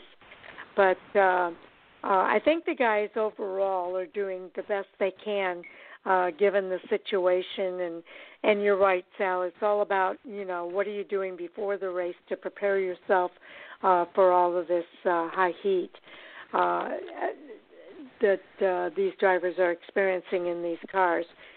So you know they just have to stay vigilant and uh, try to stay on top of it. Uh, these guys, I think, had it particularly rough this weekend because they had back-to-back races between Saturday and then coming right back again on Sunday uh, with no recovery time. You know, and another thing, you know, I think it's I I, I know the fans, you know, looking through social media, you know, I, I I know the fans are enjoying it. You know, they're enjoying you know the you know, especially the weekday races, you know, because you come home from work, you know, there's really nothing to do, you know, watch, you know, I know right now everybody's hooked on Netflix, you know, everybody's passing around why what's good on Netflix, this, that, you know, when, when you can get a race and, mm-hmm. you know, race, you know, dropped in there, you know, like like on a Wednesday or a Thursday night, you know, makes it nice, you know, you know, you know, because now, you know, now you have something, you know, different to, uh, you know, you know, now you got something different, you know, to, uh, you know, to mm-hmm. watch and, uh, you know, makes it, you know, makes it just that much more, you know, it kind of, it kind of, yeah, it, it's fun. It is, you know, and it, you know, and, and it's neat, you know, to see, you know, these, uh, you know, these, you know, how these uh, drivers are handling the, um, you know, how they're handling, you know, the, you know, the, all the different, um, you know, dynamics that go into racing, you know, you know, twice a week mm-hmm. instead of, you know, once a week. Yes, indeed. Okay, Sal, let's go ahead and move on now to the NASCAR Cup Series race that was held on Sunday. The Dixie Vodka 400 race winner Denny Hamlin, at the age of 39, in his number 11 FedEx Office Toyota for Joe Gibbs Racing, and with his crew chief Christopher Gabehart. Now, Denny Hamlin won the 22nd annual Dixie Vodka 400, his 40th victory in 519 NASCAR Cup Series races. It was his third victory and his seventh top 10 finish this season, and his third victory and 11th top 10 finish in 17 races at Homestead Miami Speedway. Now, Chase Elliott finished second, posting his third top 10 finish in six races at Homestead Miami Speedway. It is his eighth top 10 finish in, tw- in 2020. Ryan Blaney finished third, posting his first top 10 finish in seven races at Homestead Miami Speedway. Tyler Reddick was the highest finishing rookie, and he finished in fourth place. Any thoughts there? Yeah, that, yeah. You know what? I, um, once again, I, I recorded the race and it didn't it didn't get the whole thing, but I was watching, you know, kind of following it, and um, you know, Tyler Reddick, I from what I heard, he got excited with I guess one lap to go. He thought he had won the race, and his crew chief said, "Hey, dude, you still got." He was going to try to. I guess he was going to slow down and do a burnout or something. And his crew chief told him, "Hey, you know what? You're not. There's still one lap left." But um, uh, Toby Christie had posted, you know, you know the, you know, he has he has the audio on his on his website, mm-hmm. you know, of, mm-hmm. of, of the um, conversation between him and Tyler. But you know, and uh, you know, the crew chief told him, he goes, "Hey, don't worry, you know, everybody makes that mistake. You know, everybody has made that mistake." But um, mm-hmm. man, Tyler Reddick, rookie man, that guy is just—he's on fire. I mean, he's he's running, he and especially in, especially in, a, an RCR car. I mean, RCR yeah. has been so far behind the eight ball in the last, oh gosh, I don't know how many years. You know, they, you know, they're just, I don't know what's wrong with their developmental program, but they just weren't, you know, com- competitive. And you know, and, and then you know, then they pick up Tyler Reddick, you know, as a rookie, you know, and he's he's uh he's uh, he's zooming he's really right shown along. you know what zooming and his and what his you know his worth. You know, Yes. you know what he's worth to the team. You know, and uh, you know it's it's amazing because you know you you think of the drivers that have gone through the RCR program. You know where they're at today. You know, and you know, and so um, you know you got to got to give a lot of kudos to to uh, Tyler Reddick. Without a doubt, I totally agree with you. It's it's amazing what he's been able to do.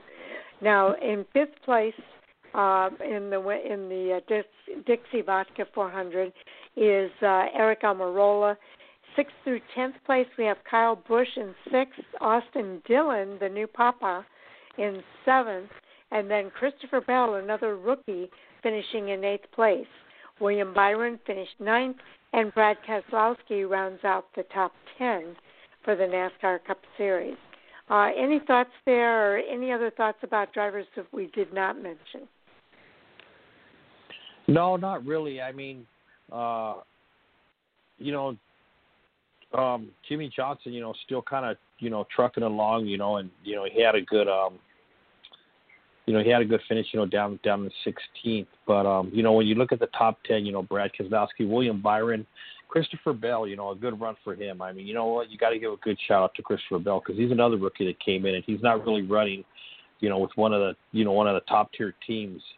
You know, Joe Gibbs, you know, held on to him, you know, put him in the 95 car and um, you know he's had his Mhm. issues, you know, throughout the season, you know. But I mean, you know, to get a to get a top ten finish, you know, was really, um, you know, was really, uh, you know, neat, you know, to, to see that out of Christopher Bell. Yes, it was. Uh, Denny Hamlin pretty much swept this race. He won both the first and the second stage, as well as winning the race. There were 16 caution flags for 27 laps, and also 18 lead changes among just seven drivers. So, uh, pretty amazing there as well. Now, again, we do have post race audio from Denny Hamlin, the race winner. So uh, let's go ahead and play that. Again, driving the number 11 Toyota for Joe Gibbs Racing.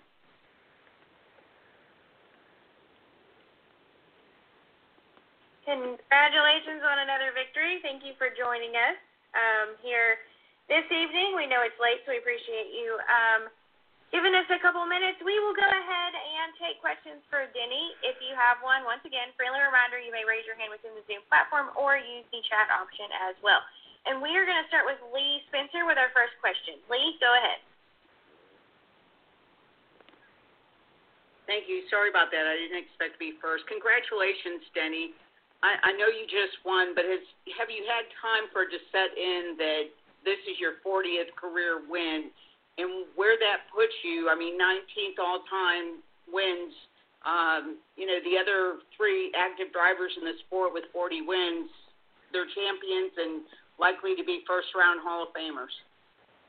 Yeah, I mean it's um it's a good number. I, it's a it's a number that uh, I've been looking at for quite a few years, and at one point I didn't know if I'd get there, but um, you know, you've adjusted. I've adjusted my goals since then, and and um, you know, there's a bigger number I'd like to get to, but uh, you know, we're just um, we've been on a roll these last two years, um, and myself and Chris have got a good thing going, um, and it just works. I mean, we we have those crazy races like we had last week, but then you know we we come back and and do something like this. So uh, I, I don't know. It's just um, cars are driving good. Um, you know, I still don't think that we're at the top of our game uh, with our team uh, yet. I think we're still got some room to get better. So I'm pretty happy that uh, we're able to reel off some wins right now, given uh, the circumstances. What was the catalyst for you reevaluating? Okay. Uh, so 40, 40 wins for Denny Hamlin. That's amazing, Sal. Yeah, you know, he's really starting to uh, pick up speed. You know, late, late. I you, we kind of call it late in his career, you know, because he's been around for a while now. But um, you know, he was, uh, you know, I'm, I'm sure he probably sat back and thought, well, would I ever? First of all, would I ever get to 40 wins? You know, then now I'm at 40 wins. You know, and I'm almost on the heels of Kevin Harvick. You know, who's at what? Kevin's at 51 or something like that. You know, Kevin's been in the series longer longer than Denny, but um, you know, you know to think, you know, that he's already in the in the 40 club, you know, and uh, you know, just kind of, you know, moving along, you know, quietly, you know, not making a, a lot of noise this season. You know what? He's not doing the Denny Hamlin, the Denny Hamlin, Denny Hamlin thing, you know, and Mhm. you know, he's just kind of staying quiet, you know, as he's as he moves up the, you know, you know, picks up his wins, you know what, and does what he has to do. Maybe, uh, maybe he figure, you know what, it's time to just, uh, just time to relax, you know what, and just, you know, let if it, let the wins come. I mean, you know, he's got, Mhm. he's he's he's getting good at all these tracks when you think about it. I mean, you know, two Daytona 500 wins, you know what, and he's getting good on the super speedways. We already know he's good at the short tracks. You know, he's got Martinsville and Richmond. You know, that now he's getting these um these mile and a half tracks. So, you know, this late in his career, you know, so you kind of wonder, you know, how, you know, is, is he is now is he is he maturing, you know, or what? But He might be ready it's for a championship. yeah, Yeah. exactly. So, uh, do you want to read off the um, uh, series point standings? Yeah, so the series point standings go um, Kevin Harvick is leading, Chase Elliott second, Joey Logano in third, Brad Keselowski fourth, and Ryan Blaney round out the top five. Uh, once again, you know, you got the top three, you know, actually the top four each has two wins each, and Chase Elliott only has that one one win in there, but Chase Elliott's been knocking on the door. You know, he should have had at least two more wins you know, in there. But um, you know, un- un- unseen circumstances, you know, have but still, you know, he still has that win, so he's he's still in, he still has himself locked in the chase. And then you go down to um, six is Martin Truex, his teammate Denny Hamlin, Alex Bowman in eighth, and then Kyle Busch ninth, and Kurt Busch round out the top ten. So you got the two Busch brothers right there, ninth and tenth, and uh, it's it's strange not to see Kyle Busch without a win so far this season. You know, sure he's got the win in the Truck Series and in Xfinity, but you know what? He still doesn't have that Cup win. And I remember a few years ago he he had that drought where he he didn't win a race till like towards the end of the season. But um once he starts winning races, you know he he's he has a, a sneaky way of you know putting them all you know putting them together. You know what? Instead of one, you know we'll we'll run six races and win four or five of them. So I mean, he'll he'll be knocked on the door for that first win. I'm sure he's sure he's getting frustrated, and he you know he wants to break that. He wants to get up in that win column. Exactly. And then um now we do do then- the yeah the sixteen. Okay. yeah, and then from there, then we go down to Jimmie Johnson 11th, Clint Bowyer 12th, Eric Almirola 13th, Matt D uh, Benedetto 14th, William Byron 15th. And the top 16 would be um, Austin Dillon. So. uh Um, and then you got to throw Tyler Reddick in there. He's only two points behind Austin Dillon in the points right now, and uh, he's actually the top rookie. And uh, gosh, I mean, Tyler Reddick is having one, like I said, one heck of a season, and he just might make the chase. You know, in his in his um in his rookie, Rookie. season. But when you look at the yeah, you look at the top sixteen. Uh, actually, um, Danny Hamlin is the one that's so far leading the the series. You know, with with the with the three wins, and uh, it looks like it's going to end up finish out to be a, a really good season this year. Yes, indeed. I think uh, again we've got a lot to look forward to. Uh, you've got uh, the three drivers with two victories, and then of course Denny Hamlin with three, uh, and three other drivers with one victory. So uh, quite a few winners here in the Cup Series, and and I'm glad to see that. Uh, I like it when we see a variety of different winners. Uh, and then with Talladega coming up uh, this coming weekend, it's almost going to be uh, anybody's guess who can come out on top in that race. Yeah, it's um, they're you know, that's why these drivers, you know, they're the best in the world. You know what, and you know, by the um, you know, when you look at the point standings, you look at the races they've won. You know what, and you just look at the field all up and down. Uh, you know, um, you know, of course, you know, everybody's wondering, you know, what would happen if Kyle Larson was still in the series? You know, where would he be in the, you know, the standings? You know, unfortunately, you know, he's not with us anymore. But, um, you know, I mean, but you know, Ryan Newman, 25th, you know, the points.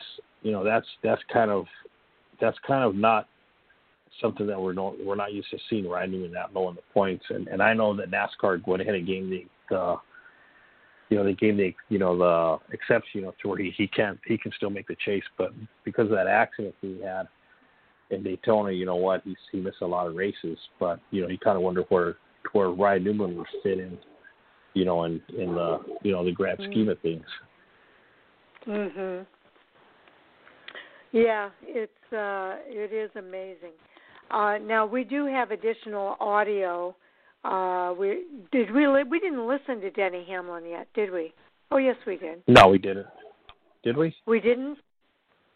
Okay. I'm trying to think if we did or didn't. Um I do have uh, race audio here from Denny Hamlin. I think Lee Oh yeah, Lee Lee Spencer asked him the question about the 40 wins. So uh, we do have Chris Gabehart, his crew chief here. We also have Chase Elliott, Ryan Blaney, and Austin Dillon. Uh, shall we just go with the second guy again, Sal? Yeah, that sounds good.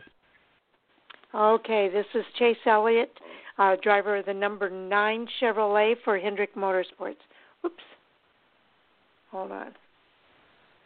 It didn't give me the page. Yeah, okay, we can't listen to Chase Elliott. For some reason, it's not available. Uh, how about Ryan Blaney? He's the third place finisher. We'll we'll try him. All right, we've now been joined by Ryan Blaney. If you have questions for Ryan, please once again um, raise your hand within the Zoom platform or send us a notification on the chat um, option as well. And we will go to our first question from Jeff with Empire Sports. Jeff, go ahead. Hi, Ryan. Uh, congrats on the strong finish. Could you talk a little bit on how you kind of adjusted with all the delays and the lightning delays and whatnot? Yeah, it was a little bit different. I mean, obviously, uh, we raced later than we thought. You know, it's um, so. But you know, on the on the other side of that, um, you know, the race that we're used to down here usually ends, you know, a little bit later like that too. So, for at nighttime at least, so had a little bit of an idea of kind of where the track was going to go, but no, we just kept adjusting all night with what we needed. You know, I mean that that's difficult getting in and out of the car, and that just stinks. But you know, the safety side has to be important of it, and um, it's part of it. But uh, it was definitely you know unfortunate, but nice once we got rolling that we uh, it was to not stop. It feels like we're talking to your luck this year. This is one. This is Okay, so that was uh, Ryan Blaney. He's the only driver in that top group that does not yet have a win, but he's certainly been knocking on the door, Sal. Yeah, he has. You know what? And and I'm sure I'm sure we'll see him. You know, grab a win. You know, before you know, you know, hopefully, you know, before the the chase starts. You know, he's um, you know, he's got he's got a you know two good solid teammates with him. You know what? And it seems like, you know, the three of them work good together. You know, Joey, Brad, and and Ryan.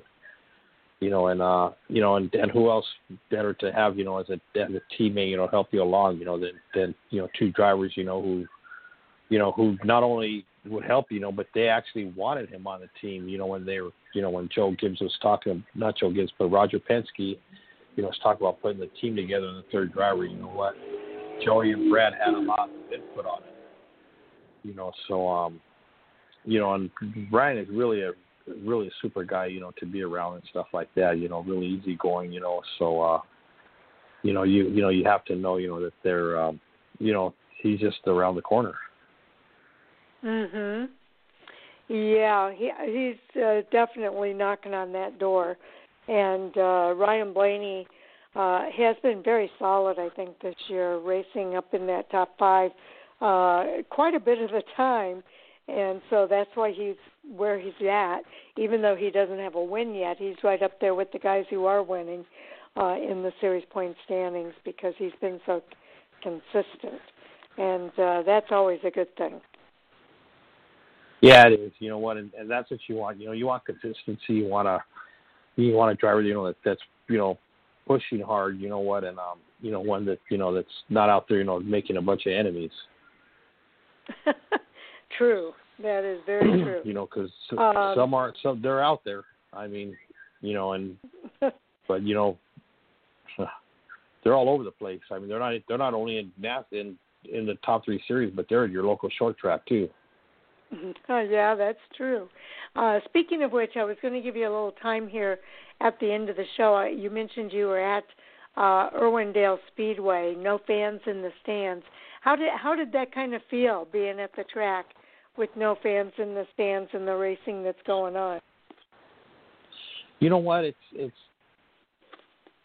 You know what? It, it and and and I'm gonna I'm just gonna throw this in, but it, it kind of falls back on, you know what what the um what we what me and you have talked about off the air, you know with uh Mhm. you know, you know the, with the racing. You know I even posted on Twitter about it. But you know what? We we go, you go to race to watch racing. You know what? Sure, the fans are part of the Mhm. experience. You know the drivers like it. You know especially when they get out of the car. You know to hear the cheering um, from my perspective, it doesn't matter if there's a fan or if there's one fan or if there's a million fans because I, I don't pay attention to what's going on. You know, out, outside. I'm looking, you know, uh, you know what the photos I need to get.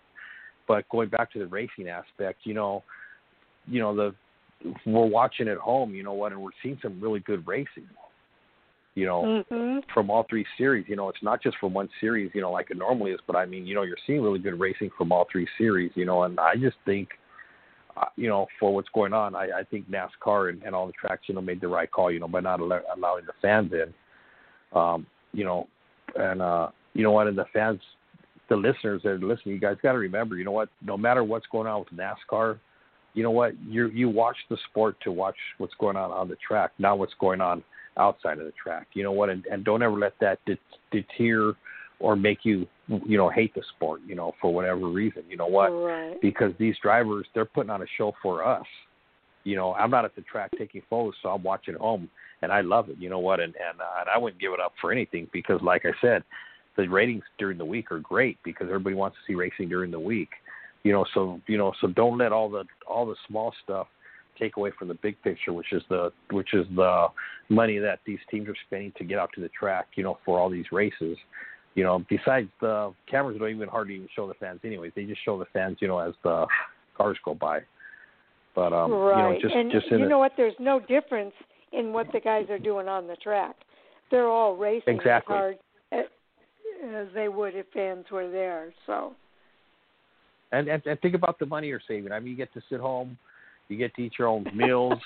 You know what? You, you you drink your own beer. You know what? And if and if you don't if you don't want to watch it, you know what? You can go somewhere else and put the DVR on and come back and you know and and I mean I and and I know that that that's not a NASCAR experience. You know, but I'm just you know kind of you know you, you know we for for what we're given right now, we just really got to thank NASCAR that that they took the initiative you know, to run these races, you know, with or without fans, you know, to Mhm. follow the, you know, the, the law of the land, you know what, and, and because of, you know, COVID nineteen, you know what, we're going to run them, you know what, and and we're going to mm-hmm. take the precautions we have to take, you know what, and we're going to give the fans what they want, and they're giving you guys what Yep. you want. So I mean, you know, put everything everything good. else that's going on, yeah, just throw it out. Don't even worry about it. You know what? Just worry about, you know, when that when that green flag drops and when the checker flag waves. Those are the only two flags you should worry about during the whole race. That's all you got to worry about.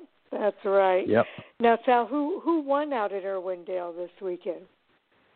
Um, Trevor Huddleston won both.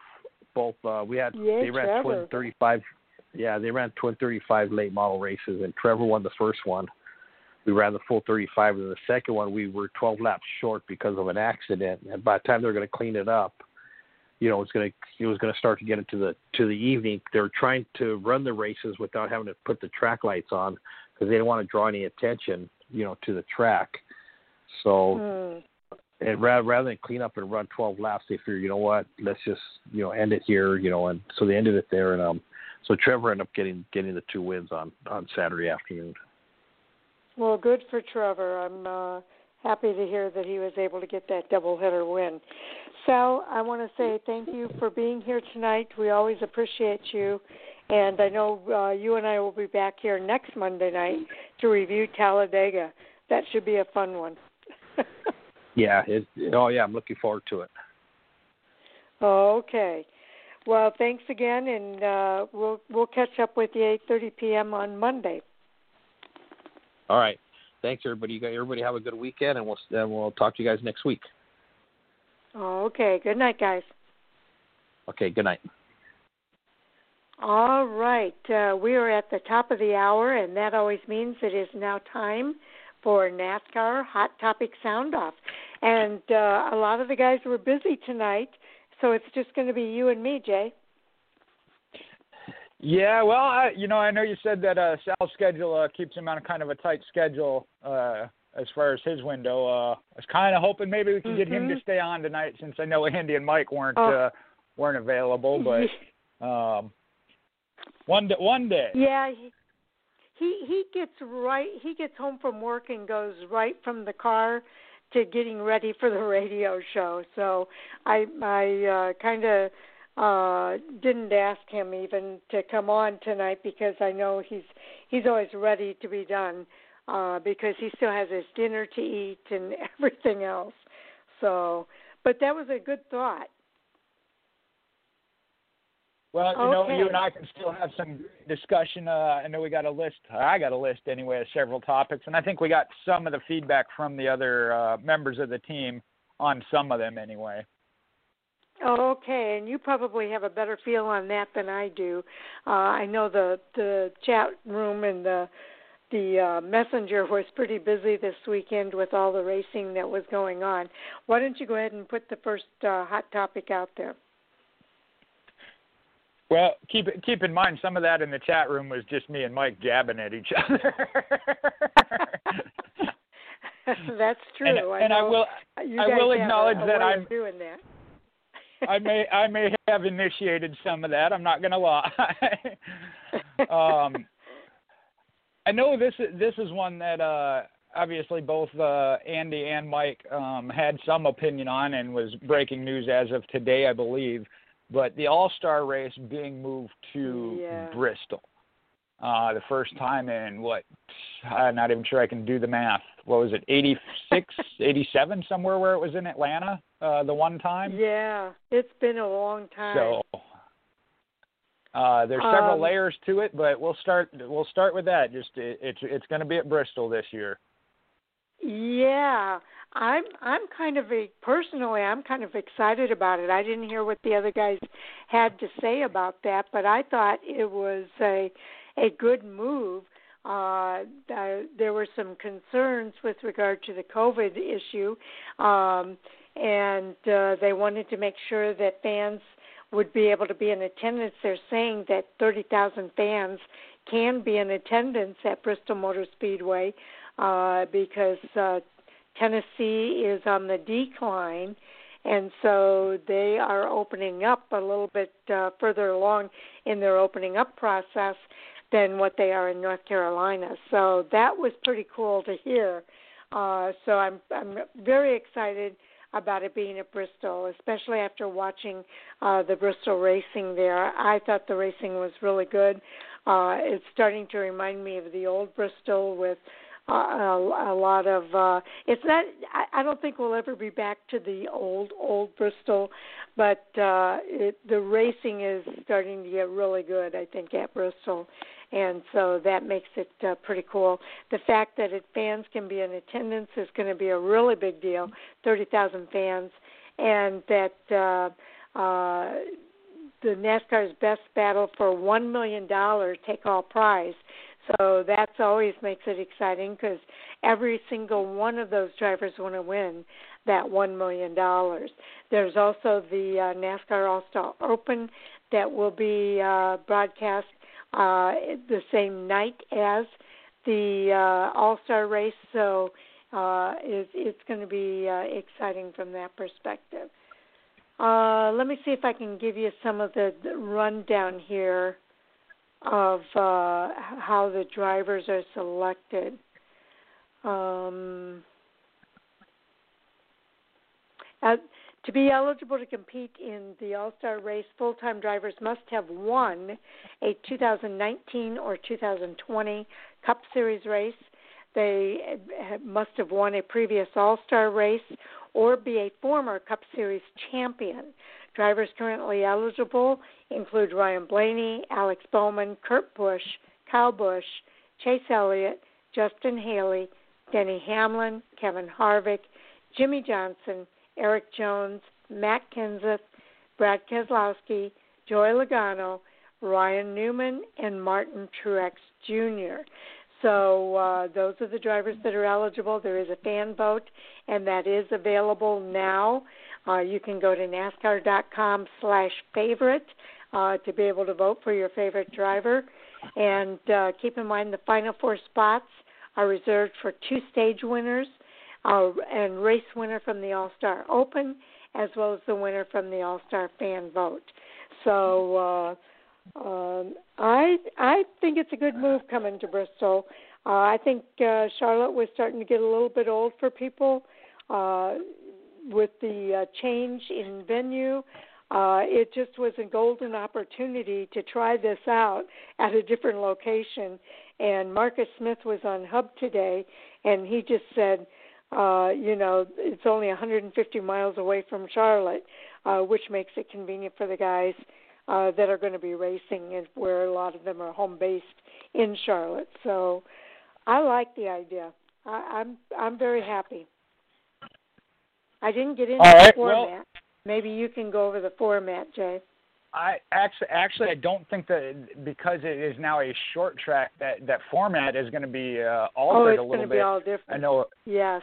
Right when, uh, as you mentioned, uh, Marcus Smith being on Race Hub, you know that they're looking at that. Obviously, with it being a a short track, a half mile track, that that's going to be altered a little bit. So I, I haven't seen any details on that yet. Um, but if you give me a minute here, we'll we'll, we'll still go around the horn. I'll, I'll be Andy for a minute here. I believe I have all the comments here. Okay, All Star race moving to Bristol. Wow and awesome. And being that you talked about the All Star vote, he is not yet eligible. Rooting for Clint Bowyer win the uh, one of the stages or the All Star Open. If not, I'm sure he'll be campaigning for him on the uh, All Star um, fan vote. Now, Yes. to be nice, I'll let I'll let Mike go next. Uh, his comment, and I'm reading it word for word, is finally it won't be the all snore race. And there again, pretty confident that I could say he'll be rooting for Matt DiBenedetto in the stages or open win or via the fan vote if necessary. Then I would come in to disagree with Mike a little bit, if you can believe that. So back up to. I, I want everybody to feel like they're still here. yeah, I want them just to feel like they're still here. So, no, uh, I do understand a mile and a half track. The opinion of some that that it can be a little snore, uh, a snooze fest. However, especially with the All Star format and the racing we have seen under that event, I have said this for the past couple of years. I think that All Star Open race has been one of the best sets Oh, yeah. of racing we have seen in years past. Um, it goes back to Chase Elliott, and I'm trying to think who he battled with. But we have seen some great, great races um, all the way through for that reason, especially when they added the fact of the stage winners also advanced. So, Mhm. but I am excited to see it at Bristol. Obviously, a half mile short track, Bristol, what it is, is going to provide some action. So, and I have been of the philosophy I would like to see it rotate. I know normally it is held with the Coca Cola 600 weekend right there in Charlotte. Again, the hometown hub. Fans, family, or teams and family all get to sleep at home, be at home, spend that time in the area, um, and not be on the road. So they did it for that aspect.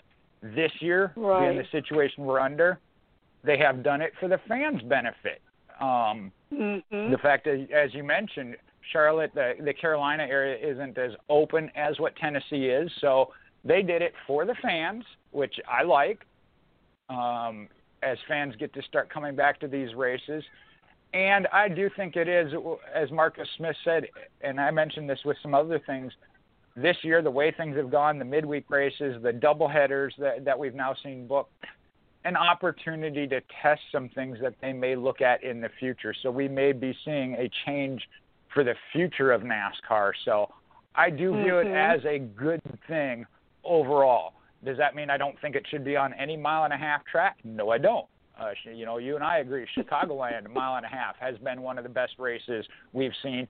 And again, once you limit it and adjust it to a winner take all, money on the line, that's it.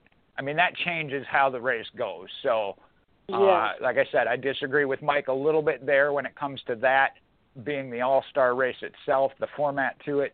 But I am excited about it being at Bristol, no doubt. Yes, I am too. I, I, I when I heard it, I, I was like, "Whoa! I didn't think that would happen yet." Uh, I thought maybe they were just going to not do the All Star race this year, uh, the way it was looking since we'd been to Charlotte and no All Star race happened. I just kind of figured uh, maybe that uh, was going to go to the wayside this season. Uh, but yet, when they came out with the news today that it was going to be at Bristol, uh, I was uh, very, very excited to hear that. And uh, it'll be the 36th running of the NASCAR All Star event, uh, but it's the very first time that they will be running this on a short track. So uh, that's uh, they're putting some thought into what that format's going to look like, and I can't wait to hear it. I don't think we've given the date yet. Uh, they are running this All Star race on July the 15th at Bristol Motor Speedway. Uh, I'm sure more details will be coming out as time goes on here. Uh, they said it's 150 miles, 59 miles northwest of Charlotte Motor Speedway, and uh, so they thought this was a good opportunity uh, to uh, be able to to give this a shot. So um, I think one of the things that one of my pet peeves are the people who ride at the back and I know they've been trying to address that uh, with the uh, different formats that they've put out more recently. But I think it's going to be really hard to just ride at the back at Bristol Motor Speedway. And so, from that aspect, I'm really excited because I think we're going to be seeing some racing action. And you're right. That is something that had years past and over over the past five to six years. I, I know that it's changed every year for that reason again, that the All Star race actually is one that the first. What we now have in regular racing for the stage racing, they had in the All Star um, under segments. I know when it initially started, there was money for each segment, and then again with the possibility of the sandbagging, as you called it or referred to it, um, riding in the back. They started doing the okay, we'll give you certain points for each segment. Uh, under that, under the All Star race, it is referred to as a segment and then your starting position for the final shootout was based off of that. So if you were running up front the whole race, you had that advantage versus mm-hmm. if you were going to mm-hmm. hang towards the back, you were going to be penalized for it. So, and now, especially again, there with the All Star Open, you got to be up front because those segment winners, as well as the final shootout, those guys advance. So you see none of that in the right. Open, which is again why I think the Open is just a phenomenal race some great drivers yeah. that haven't qualified. You know, this year I mentioned Clint Bowyer, Matt DiBenedetto. Um, myself, I'd have to look at Bubba Wallace as a fan favorite. You know, every year there mm-hmm. there's so many drivers um, that have either been close. Uh, you know, rookies. It's possible for rookies to get voted in. We've seen Tyler Reddick be the top running rookie. Doesn't have a race race mm-hmm. win yet, so he may have a chance. Austin Dillon has been, and I'm trying to think now. I don't think he was on the list, and he is a previous winner at Charlotte, um, previous race winner, but not in the past two years. So his name isn't on there yet. So we got some good good drivers, good racers that are going to be going. Ricky Stenhouse Jr. Um, one that I know at Charlotte, uh, I'm sorry, Bristol being a good track for him, as well as Matt DiBenedetto. Mm-hmm. I know I saw Matt Matt DiBenedetto's tweet of how excited he was that it's going to now be at Bristol. So. Mhm. Yeah, I, I it's good to see the drivers excited about this as well. Um, I don't have anything really more to say, Jay. So if you want to move on to the next topic, that would be awesome. All right. Uh, let's see. uh, not even sure where to start here. I'll, I'll go up to the top. We talked about it. RCR, uh, Austin Dillon, as well as Tyler Reddick. We have talked about Tyler Reddick, the rookie, the year he is having, how well he's been doing. But got some stats off of Race Hub today. Ty, or, uh, I'm sorry, Austin Dillon has actually finished top 11 in four of the last five races. He did have to exit the car this past uh, week at um, Atlanta, I believe it was. But our, mm-hmm. RCR kind of on the upswing and taking a look at that, and I think that's kind of getting overlooked uh, with our uh, Tyler Reddick doing well, but saying Austin Dillon isn't keeping up. Which, if you get into the stats, he actually is right there with him. Yes, I think having uh, Tyler Reddick at RCR really motivates uh, Austin Dillon to kind of up his game and keep up with him. So, uh, and it's possible, as you say, maybe they, maybe as an organization they have actually turned things around, and things are looking better. Uh, and it could be something as simple too, Jay, as uh, those guys are just communicating well together. Uh, we know that those teams where the the drivers communicate and the teams communicate between each other uh, tend to do better than those drivers that uh, kind of stay in silos within an organization without that communication. So uh, I don't know. Maybe maybe uh, they've got something that's finally clicking there. I hope so, and and that's one we've talked about throughout the years. I, I know, and there again, uh, bring Mike back into the conversation, and, and I would have to agree with that. That they have really struggled, even in Kevin Harvick's last few years. I think Harvick mm-hmm. was kind of the determining factor that he was winning winning races, but the organization wasn't progressing forward, and that may have been his reason for leaving to go to Stewart-Haas. But just like Roush Fenway Racing went through, Hendrick Motorsports a little bit as well, that we're starting to see that. And to me, I would love to see all of the teams be as competitive and as top notch as they can be. So to see RCR return to its prominence that it once was, um, again, is is best for them. It's obviously better for the sport the more top competitive teams you have. So I am excited about that, and I hope that does continue. Whether Austin Dillon and Tyler Reddick be favorite drivers of mine or not, I would I like to see the teams be competitive and you get that good racing on track product. Yeah, I agree with you there. Um, and and you know, for a long time, uh, people were thinking that Austin Dillon uh, what could only race on the super speedways, uh, but he is showing this year uh, that he is being competitive on just about any track we race on. So um, you know, at, at the beginning of the season, uh, before we knew all of this, uh, we were saying that it's really important that Austin Dillon step up his game, and uh, I would have to say that he certainly has. Uh, they they've got to take a, a notch further, though, Jay, if you will, because they've got to go after those victories. And although uh, it would be great to see Tyler Reddick win, uh, as a rookie, I don't necessarily expect him to win this season, um, but I would expect that Austin Dillon is at, at that place in his career um, that before the season is out, we should expect to see him winning now at some of these tracks. Well, I wouldn't count, it out of the realm, especially in the second half of the season as we go back to these uh, tracks for the second time. They got that cup experience now under their belt and and it didn't surprise me, you know. And you and I go back to last year and the year before, Tyler Reddick winning at Miami Homestead to win the two championships mm-hmm. that he did with two different teams.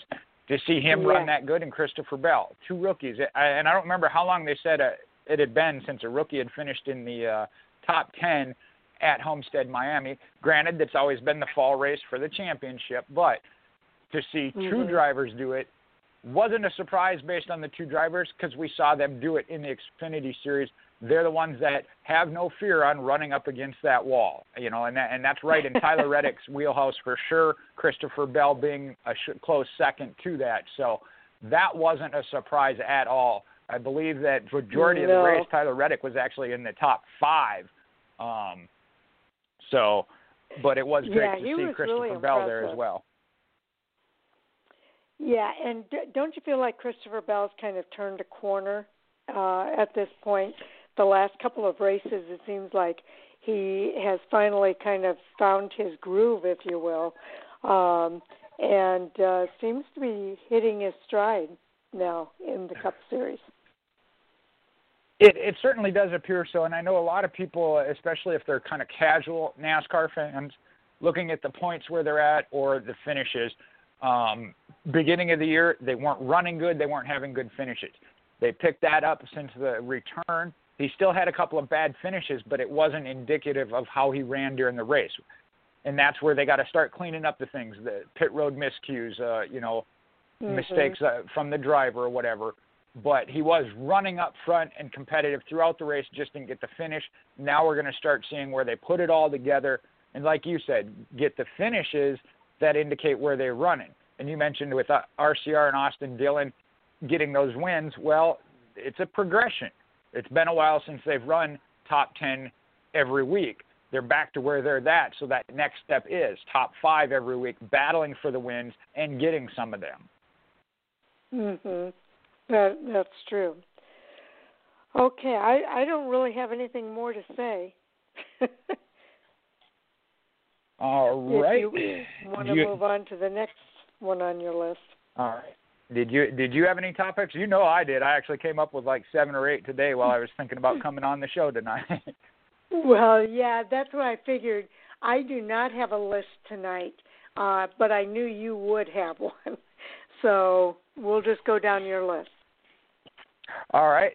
Uh, they talked about this on Race Hub a little bit today, and I know, and I had to go back and watch the race. I was on the road and listening to it on the radio, but talking about Joey Logano and Chase Elliott. Uh, Chase Elliott Mhm. kind of addressed it in his post race. He said he had a problem getting through lap traffic, not as good as he wanted to. One of those lap cars was Joey Logano, who felt Chase took a win away from him, cost him a race uh, two, three weeks ago, or in this short span. I don't even know how long ago it was, a couple races ago. Um, so the, the the question is, is did Joey Joey Logano a do it intentionally and get his retaliation without wrecking him, but preventing him from getting a win? Because lap traffic definitely cost Chase Elliott. I mean, him and Denny Hamlin were going to have a shootout. They were evenly matched, but that was part of Mhm. what held him up and allowed Denny Hamlin to take the lead back. So you know that question of did Joey get his revenge, be it subtly and indiscreetly? Uh, I would say so. um, I, think Joey made it clear that, uh, and and he's made it clear not just with regard to Chase Elliott, but he he's always said, uh, "If I'll drive you the way you drive me," uh, and if if um, if that's the way you want to race, then this is this is what we're going to do. So I don't think he had any intention of, of just moving over and letting him drive by. He was going to do everything he could to keep him behind him. So yeah, I do feel like um, it was a very subtle and very uh, discreet way for him to do it. But I think at the same time, everybody kind of knew what was going on just based on the history between the two drivers. Well, and, and to play the devil's advocate there, uh, Larry McReynolds broke it down. They were about to go a second lap down. Should a caution have come out and they were still one lap down, whether they take the wave around or could battle back up front, you know that two laps down with with what laps they had left, your shot at the win was over.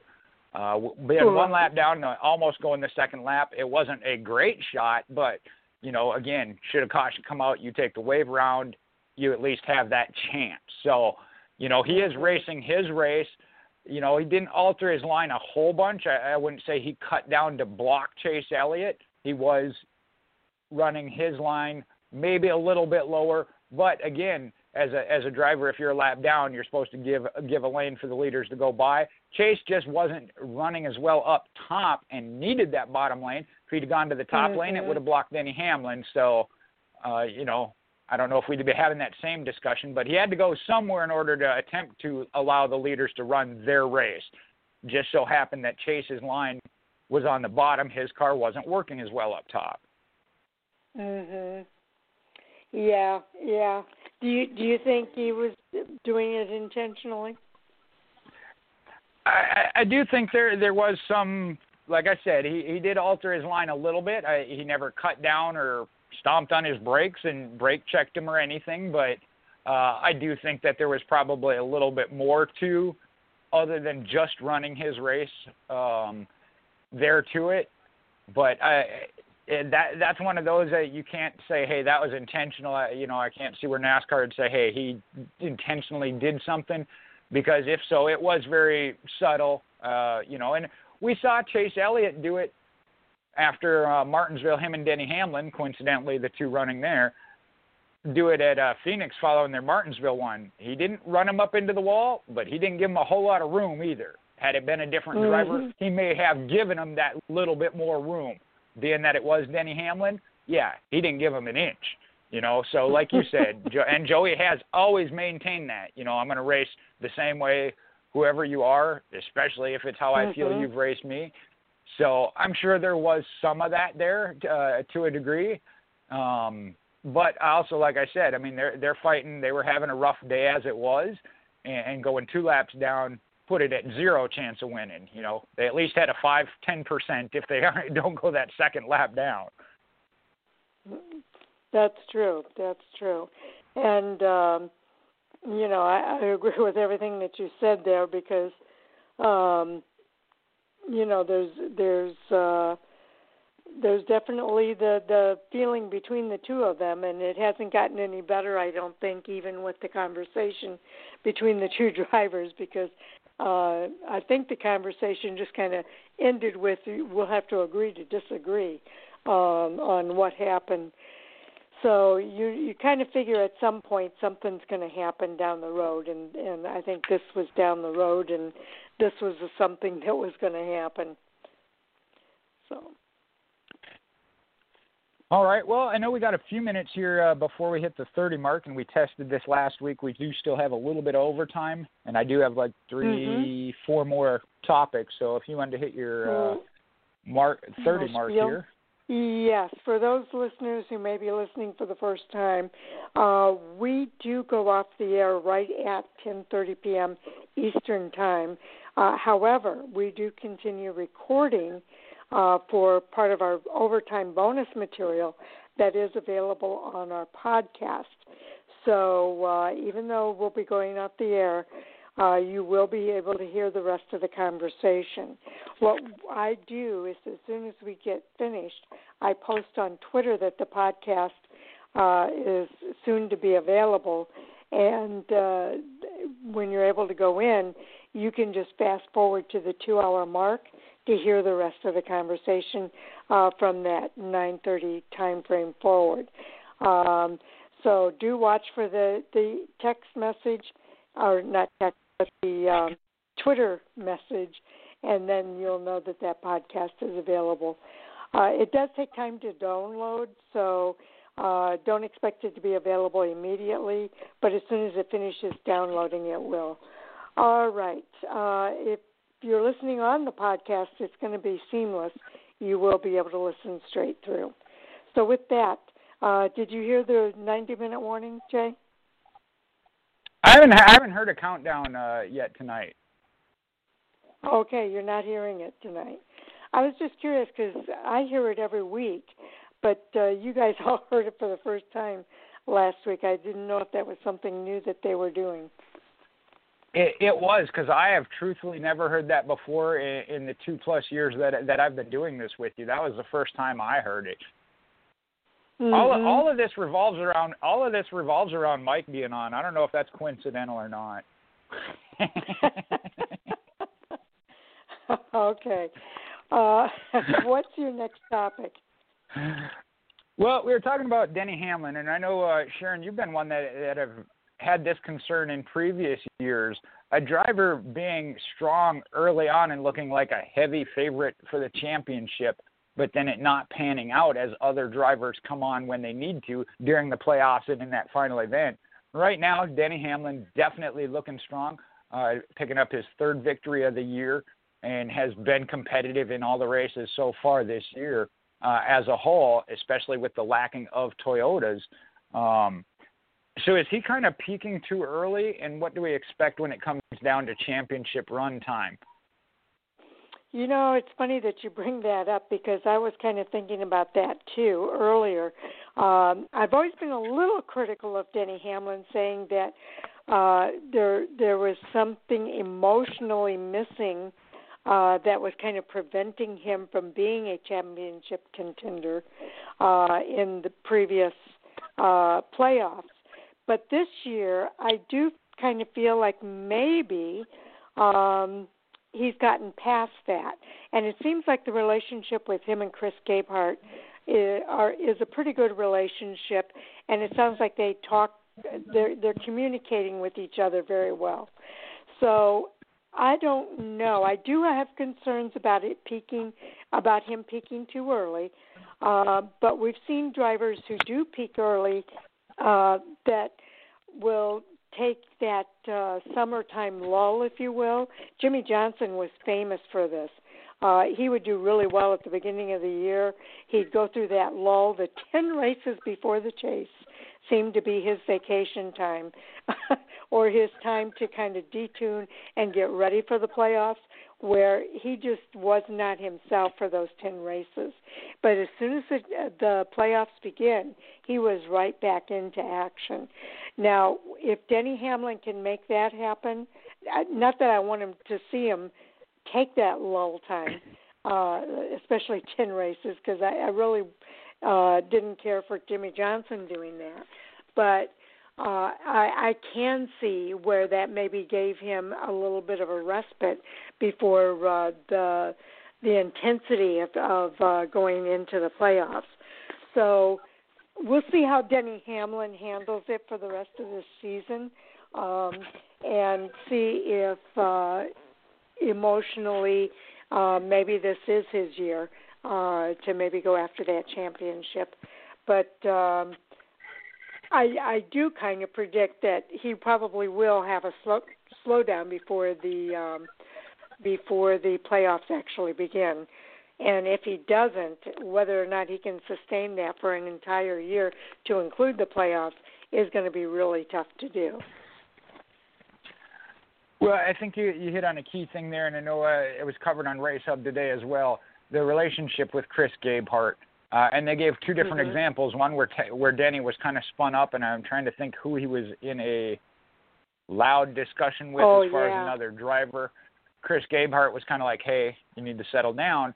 But on the other hand, then when Denny Hamlin said, eh, "If we win the championship this year, eh, eh," and Chris was like, "No, that's what we're here to do," you know. So he didn't let him go too far the other way either, you know. And, and that goes to with that we've seen it in the past, especially the year I believe he finished second um, in the championship. It, yeah. it really seemed like he, he took it hard, you know. So you you don't want him to be that on edge, but you also don't want him to be like, eh, whatever. You know, you got to find that middle ground. You're, that's still what the goal is for every driver and team out there. And, and I think that key factor is Chris Gabehart. You know, I know him and mm-hmm. uh, Wheeler were friends and, and had been together for a while, but that's one of those of maybe they had hit their peak together and it was time for a change. And I think we've seen that with Denny Hamlin. And they mentioned, and, and I find it kind of ironic because, and I was one of them, that kind of felt like Denny Hamlin might be on his way out the door. He didn't win a race in 2018 when Erik jo- uh, Erik Jones was coming in, and then followed that by this year with Christopher Bell. I was one that was like, you know, Denny Hamlin may be the one to get pushed out. You know, a time for a change there. Mm-hmm. But he has come back in the past two years now, won a race again, races again last year, as well as this year, and been a championship contender. So um, you can't ever, you know, just like we didn't like to see that happen to Matt Kenseth, I wouldn't want to see it happen to Denny Hamlin either. But I did actually kind of expect it. Yeah, I I I hear what you're saying, and and I really agree uh, with everything that you're saying there as well. That that uh, Denny Hamlin was kind of uh, in a situation where he needed to start making things happen. And you're right, Chris Gabehart is kind of the stabilizing factor. Uh, but I've heard Denny say that that uh, they just have a different, they just have a way of communicating that really works uh, between the two of them as well. and and that we know that that makes a huge difference between the driver and the crew chief uh, in order for them to make the changes that need to be made. Another thing that I've noticed that's different, and I've said this about Martin Truex when he won his championship, uh, Jimmie Johnson when he won his. Um, uh, a sign of a champion is to be able to have adversity and not let it affect you. In other, you stay the course and you you go you still go after it, and a lot of times they overcome that adversity to prevail, and uh, that's the thing. That's in one of the other things that we're seeing from Denny Hamlin. I think this year uh, that we maybe haven't seen from him in the past, and uh, I I think there are some good indicators to say that he could be on his way to a championship this year.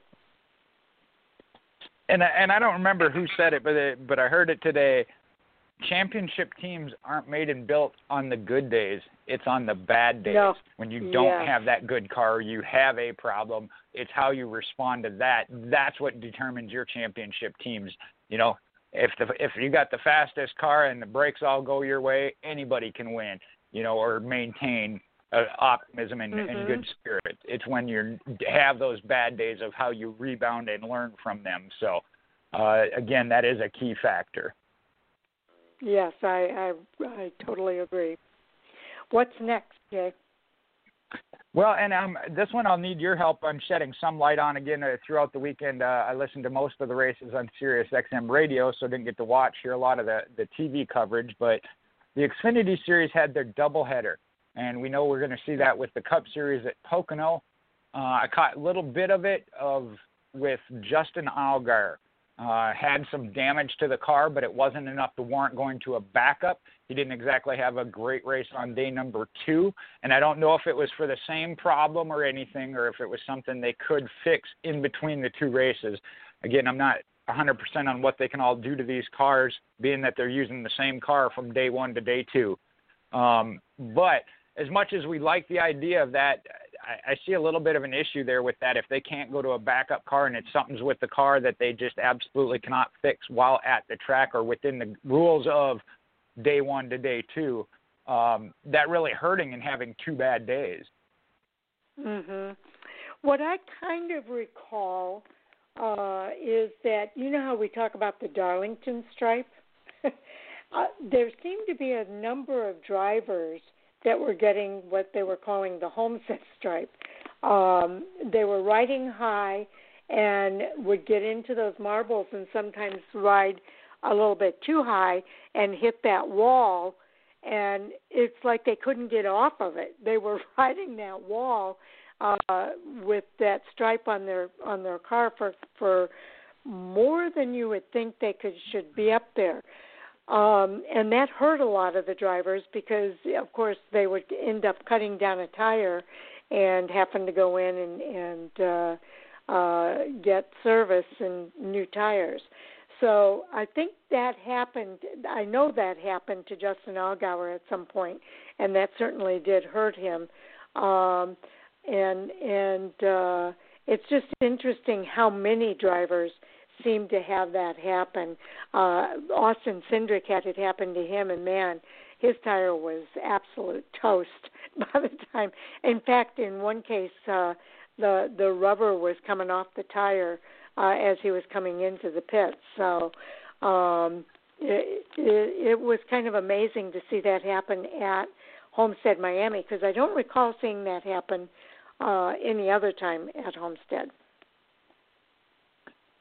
Well, especially especially with the uh, for the Xfinity cars that that composite body that kind of self corrects, uh, doesn't yeah. bend in and especially get onto the onto the wheel, the fender get onto the wheel as it does with a cup car. So, you know, it was a little surprising to see that from the Xfinity cars.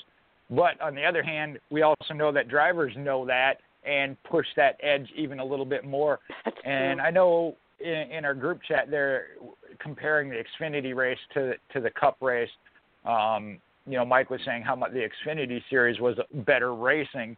Um, that might be part of it. Is the car is a little bit more forgiving, so you can push a little bit harder, be a little more aggressive. Mhm. But but I think what happened is they were on that wall for so long um that even with the composite body car, you're going to do some damage uh if you're going to hang on the wall as long as they were hanging on. So, um it was just something unique that was happening at Homestead Miami and uh it wasn't just Dustin Allgaier that it happened to. It happened to several drivers and uh uh I'm trying to think if there's something more that happened to Justin, but I do remember the time Well- that that he hit that wall. And and I just caught part of it where they did say that that NASCAR wasn't going to get a, give them approval to go to a backup car or a second car. So that means whatever the issue was, they were going to have to try and repair. And again, I don't know exactly what they can all change out on the car in between the two races. I know there are some restrictions to it. Um, so, like I said, it was a little bit of a concern. Now, now, like you mentioned, the Cup Series is going to be doing it at Pocono, and I, I hate to say Mhm. it this way, but at Pocono, if you have a problem and you end up in a wall or something to at Pocono, you're going to be going to a backup car. Mhm. Well, and hopefully the weather isn't too bad up in Pocono either. Hopefully it's a little bit cooler uh for those guys. I do know that when we listened to the post race audio tonight, a lot of the Briscoe, a lot of the Briscoe, a lot of the Xfinity series drivers were talking about how hot it was, and that their bodies didn't really have time to recover uh, from one race to the next. So by the time they finished that second race, uh, they felt it. You know, everybody was feeling it, uh, and the heat was not helping. So, you know, that is one thing for uh, the Cup Series drivers to be aware of, and and they're seasoned enough; they probably already know this. But hydration is such a big thing, and I know we've talked about this already uh, to some extent on our hot topics. But um, uh, these guys are on such an accelerated schedule right now uh, that uh, it's a different ball game uh, for a lot of these drivers, and this was a real test to be able to do one race right after the other, uh, two consecutive days.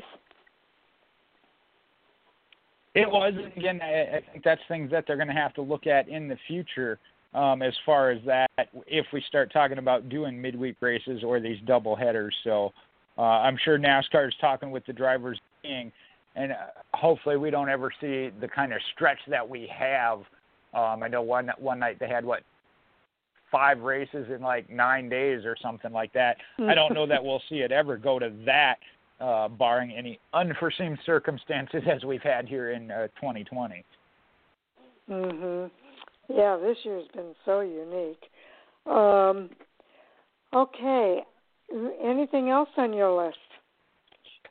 I got two more here. Uh, the first one, we talked about Denny Hamlin getting his third win, whether or not he's a championship contender. Go down the list, you name drivers that have won two races. Then you get to somebody that's won one. But my question is, is the, is the strongest team that we've seen so far this year even won a race or as many? And I got two drivers on the Cup Series and one in the Xfinity. Part of that being a discussion with Mike, but on the Cup side, Chase Elliott has one win, but we've seen him in contention for multiple. Uh, I believe uh, in the 14 races, I say he's been competitive and contending for the win in 10 of them. Uh, Ryan Blaney doesn't have a win yet, and we've seen. Uh, I believe that was at Bristol. He was uh, leading when he ran into some slower car and had an is- situation. Again, the finish wasn't indicative indicative of where he ran, but he is the top driver in the point standings without a win. And I know to start the season, I said it multiple times that I felt like he had the strongest car week in and week out, getting top fives, being competitive for the win, just not getting it. And now Chase Elliott being the second one. On the Xfinity side, this past weekend brought it to light. Noah Gragson could have gone back to back races there, didn't get either one of the victories, um, Mhm. but does have two on the year. Uh, not sure what Andy is yes sirring. Oh, that was for catching something. Okay. Um, but again, looking at other championship contenders or who people think the favorite are, I think he's getting overlooked. And I really believe, like right now in the Xfinity Series, he is one of the top three anyway, as far as being up there and running and comp- competing each and every week, along with Chase Briscoe and Harrison Burton, even as a rookie. Mhm. Interesting.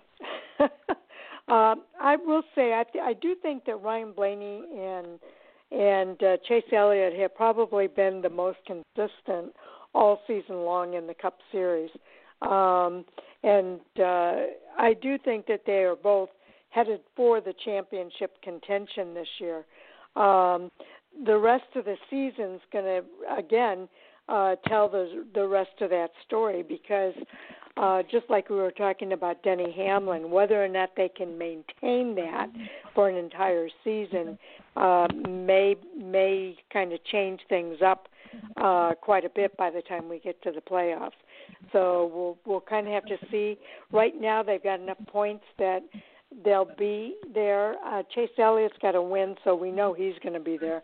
But I I fully expect uh, Ryan Blaney will be there as well. Um, Noah Gragson, uh, definitely part of that top three in the Xfinity series.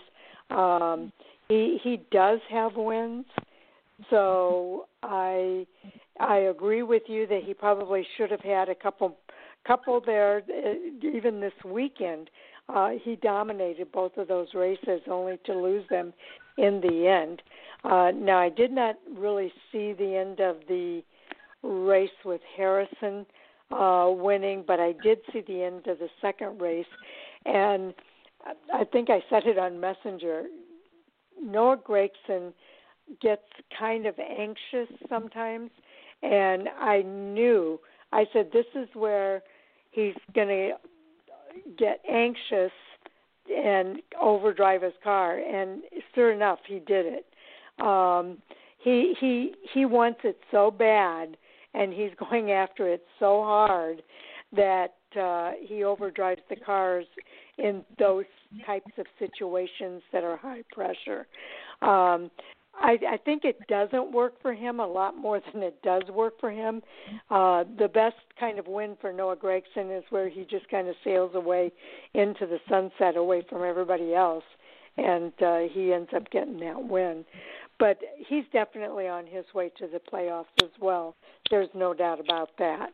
Um, so I don't know. Well, what are your he thoughts? was he was on his way to doing yeah he was on his way to doing that in the uh, both of them kind of played out the same way mm-hmm. there at Homestead late mm-hmm. race caution which then like you you mentioned put him in, in more of a pressure pressure situation and that is something that I will agree with Mike and you on that is the case but we have seen other drivers that have gone through that, and, and Tyler Reddick, Joey Logano, that we have seen that in. So that's why I'm saying you can't write him off yet. And Mike acknowledged Tyler Reddick was on that same boat, and I think with the he he said he feels it was the move over to RCR, Richard Childress Racing, both in the Xfinity and then up into the Cup level, that he's seen that change in Tyler Reddick.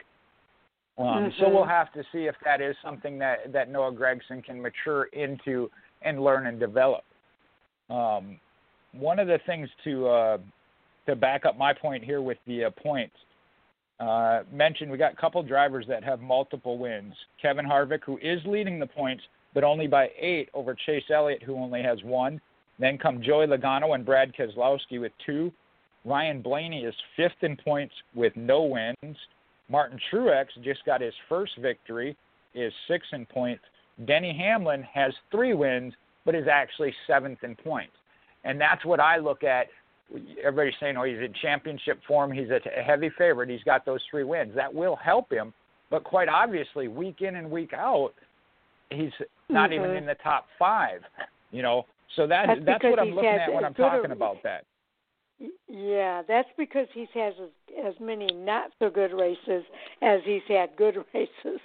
So um, uh, consistency is where it's all at for sure, and and whether well, or not and, he can maintain that higher level. When you say it like that, it brings back an an old name, and I don't even know how old. He's not still within my realm, but the checkers or wreckers mentality, even when trying to win that championship, and that is Rusty Wallace. That is the one Mhm. thing that I think kept Rusty Wallace from winning more than the one championship he did because his was normally either a win or a bad finish. There was that never that Mhm. consistency week in and week out. Uh, and I know in the latter part of his career he he realized that and again did get the uh, get one championship, but was a contender for several more after that as he realized that of you know week in and if you're going for the championship, you know if you got a top five car this week, run it in the top five, not overdo Mhm. it and end up with a 20th or a 30th place, which I know that's what Mike says Noah Gragson does, and I again I can't argue that point, you know. Um, but so like I said, there are some great drivers, and that was Rusty Wallace during his prime that went through that.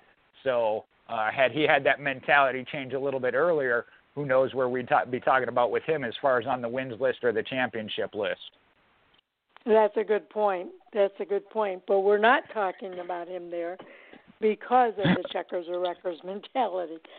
So, um, and and it, and it's different now, I think, than it was then, um, because there's a shelf life. It seems like for a lot of these drivers now, that if they don't get past that, um, then you know that that can be a problem for them where it's going to be tough for them to be able to stay in the series so that's not good news for somebody like Noah Gragson who's still trying to figure that out he he's going to have to he's going to have to really start figuring that out pretty soon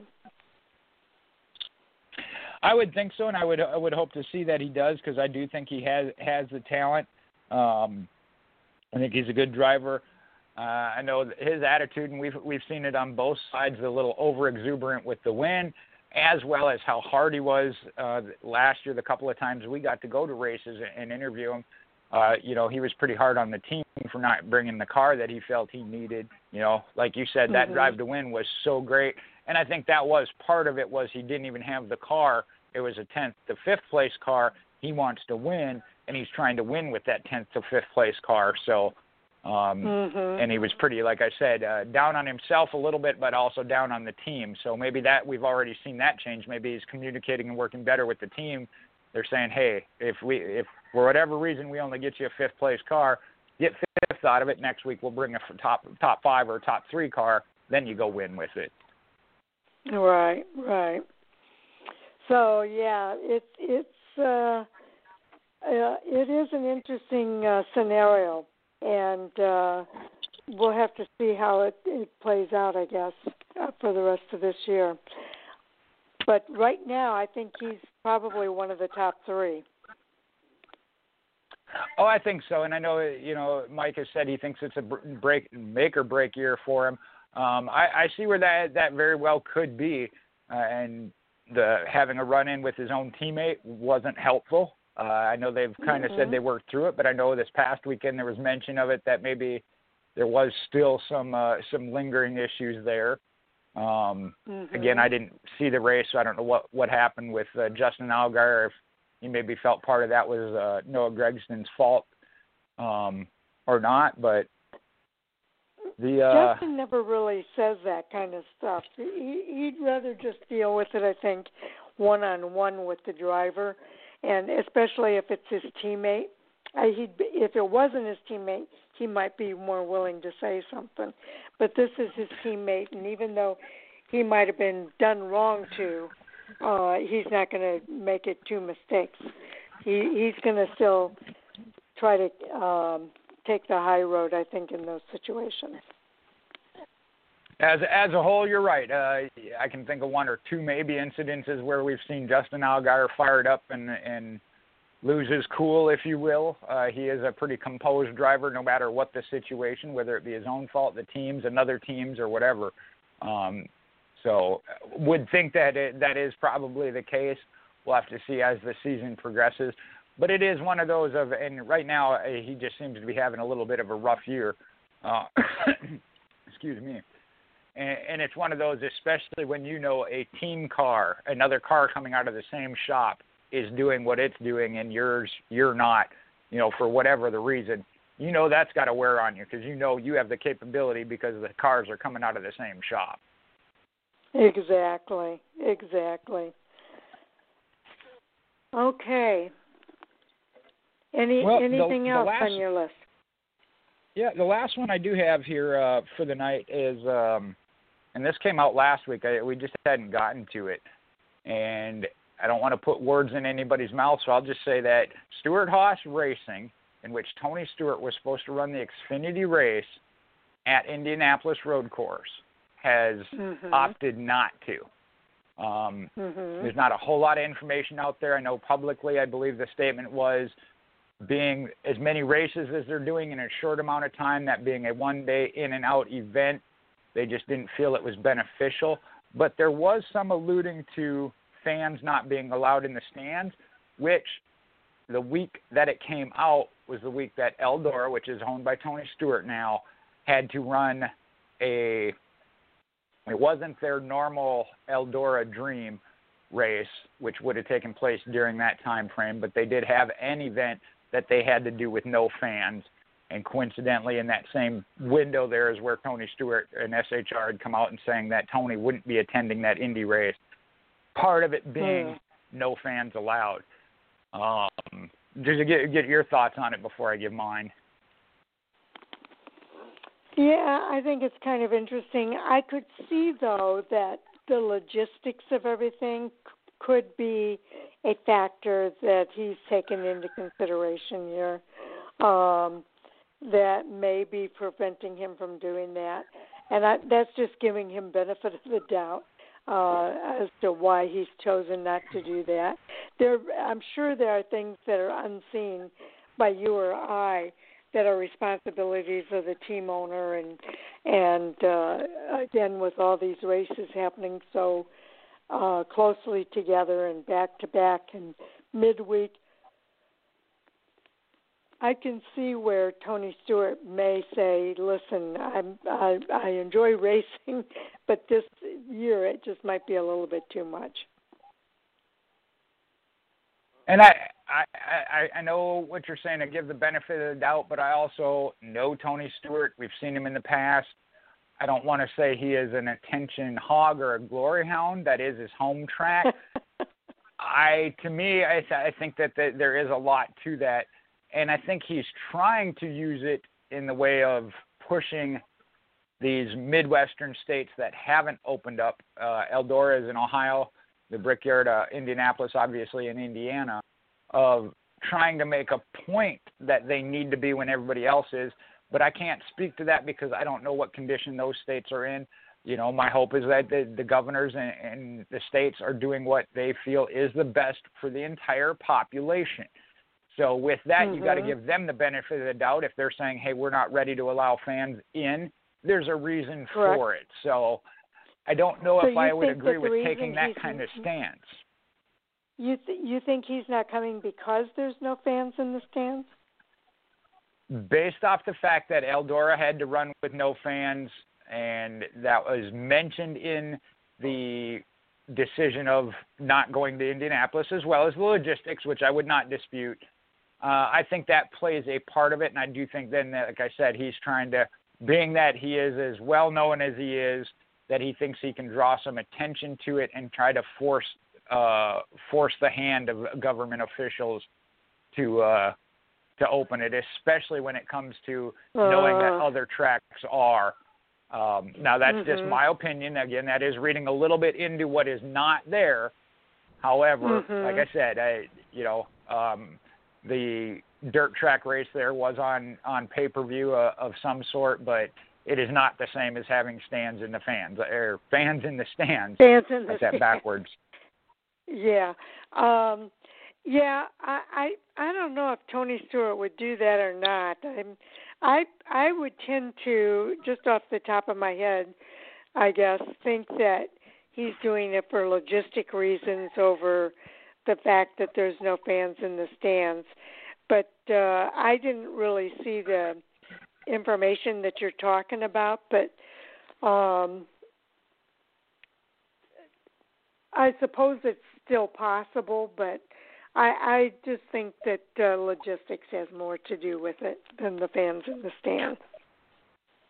I, I'm I, again. I have no doubt that logistically, however, even prior prior to this schedule change, that was a one-day event um, for the Xfinity side. So I that that's where I have that kind of that issue. That that race was scheduled um, on a Cup weekend as it was, which it's still going to be. They're both uh, the mm-hmm. Xfinity and Cup are running that weekend.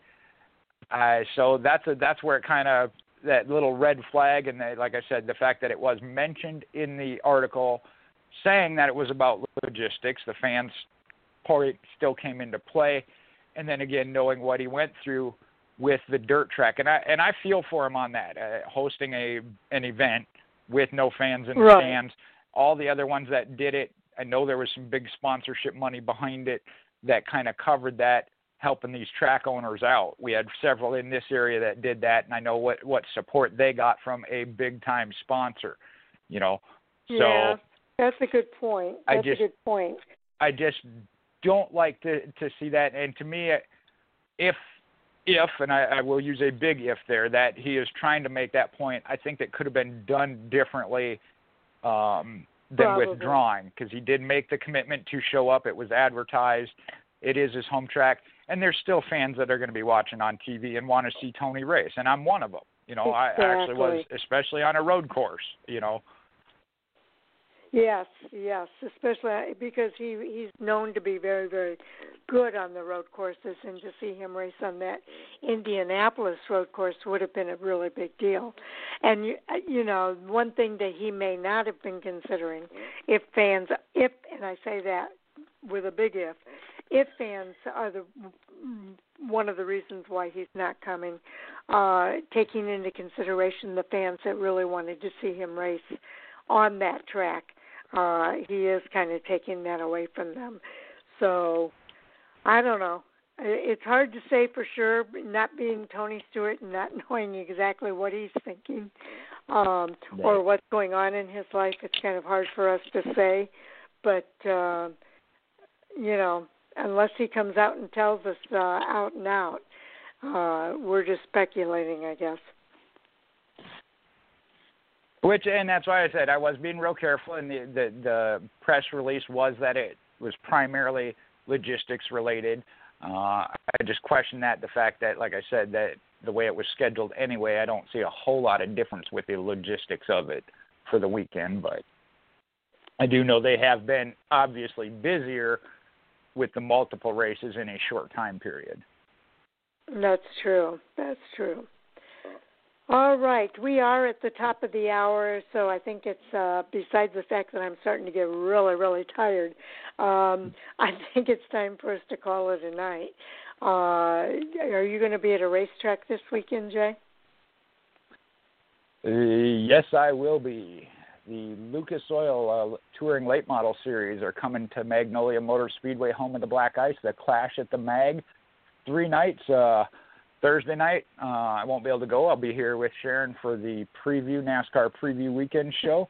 Um, but Friday and Saturday, they're doing three nights of racing, and we are fans back in the stands. We had a great crowd out there uh, a couple weeks ago when they raced uh, for opening night. So, um, for, fortunately, I say fortunately around here, things have cleared up and we have been back in dirt track racing as well as at some of the asphalt tracks. We went to Huntsville Speedway again a couple weeks ago, so hopefully everybody gets to All that right. point they can get back out and enjoy that. Well, I know out in California, Sal was saying they were still with no fans in the stands at Irwindale uh, this past weekend. Uh, Trevor Huddleston won a pair of races, uh, but um, uh, again, no fans in the stands. And I guess it just depends on where you're living.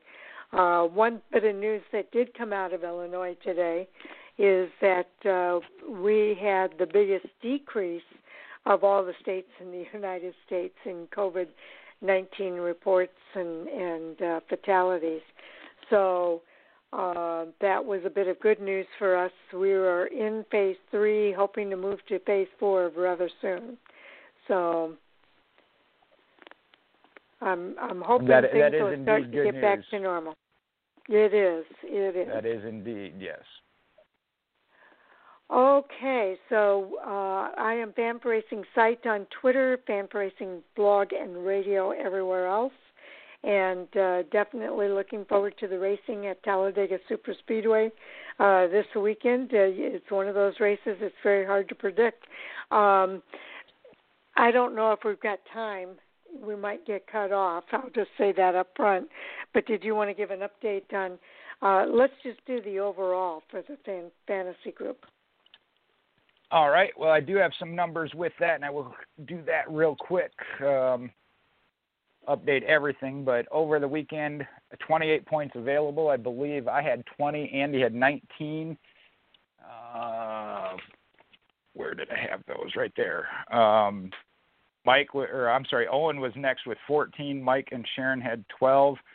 James had nine, and unfortunately, I talked about Justin Allgaier's rough weekend, both races. Sam had him in both of those Sam. races. Didn't do well. He had one point for four races over the weekend, so had a little bit of a rough night. But Andy is the first one to break the 100 point barrier at 103. I moved into second now at 94. Sharon's at 90. Owen's at 83. Sam is at 68. Again, a rough weekend for him. And that put Mike and James tied at 50, closing up on that end. So, and I know I Mm. did a correction. We'll look at our group. I got the correct order now. Thank Andy for catching a, an oversight on my part, as that's part of the team for Fan4Racing. Uh, Mhm. I so, saw that. And it didn't even, yeah, well, and it didn't even benefit him. You know, he pointed it out, and it didn't benefit him at all. So uh, he was looking out for the whole whole team there. Thank you, Andy. We appreciate you um, uh, checking that and catching that. So uh, that's that's what we should do to help each other out. So uh, really appreciate it. Okay, with that, I think we're ready to call it a night, Jay. A big shout out to all of our listeners for tuning in. We appreciate everybody for taking the time to hear what we have to say. And uh, we will be back here on Thursday night, 8:30 p.m. Eastern Time, for our preview of Talladega Super Speedway. And I believe one of the ARCA groups are going to be there this weekend as well. I think the main ARCA Menard series is going to be racing at uh, Talladega. I believe so. Yes. So uh, we'll have plenty of races to preview on Thursday night. Okay, guys, I Well, think uh, that's a wrap. All right. We'll talk to you on Thursday. Good night. Good night, everybody.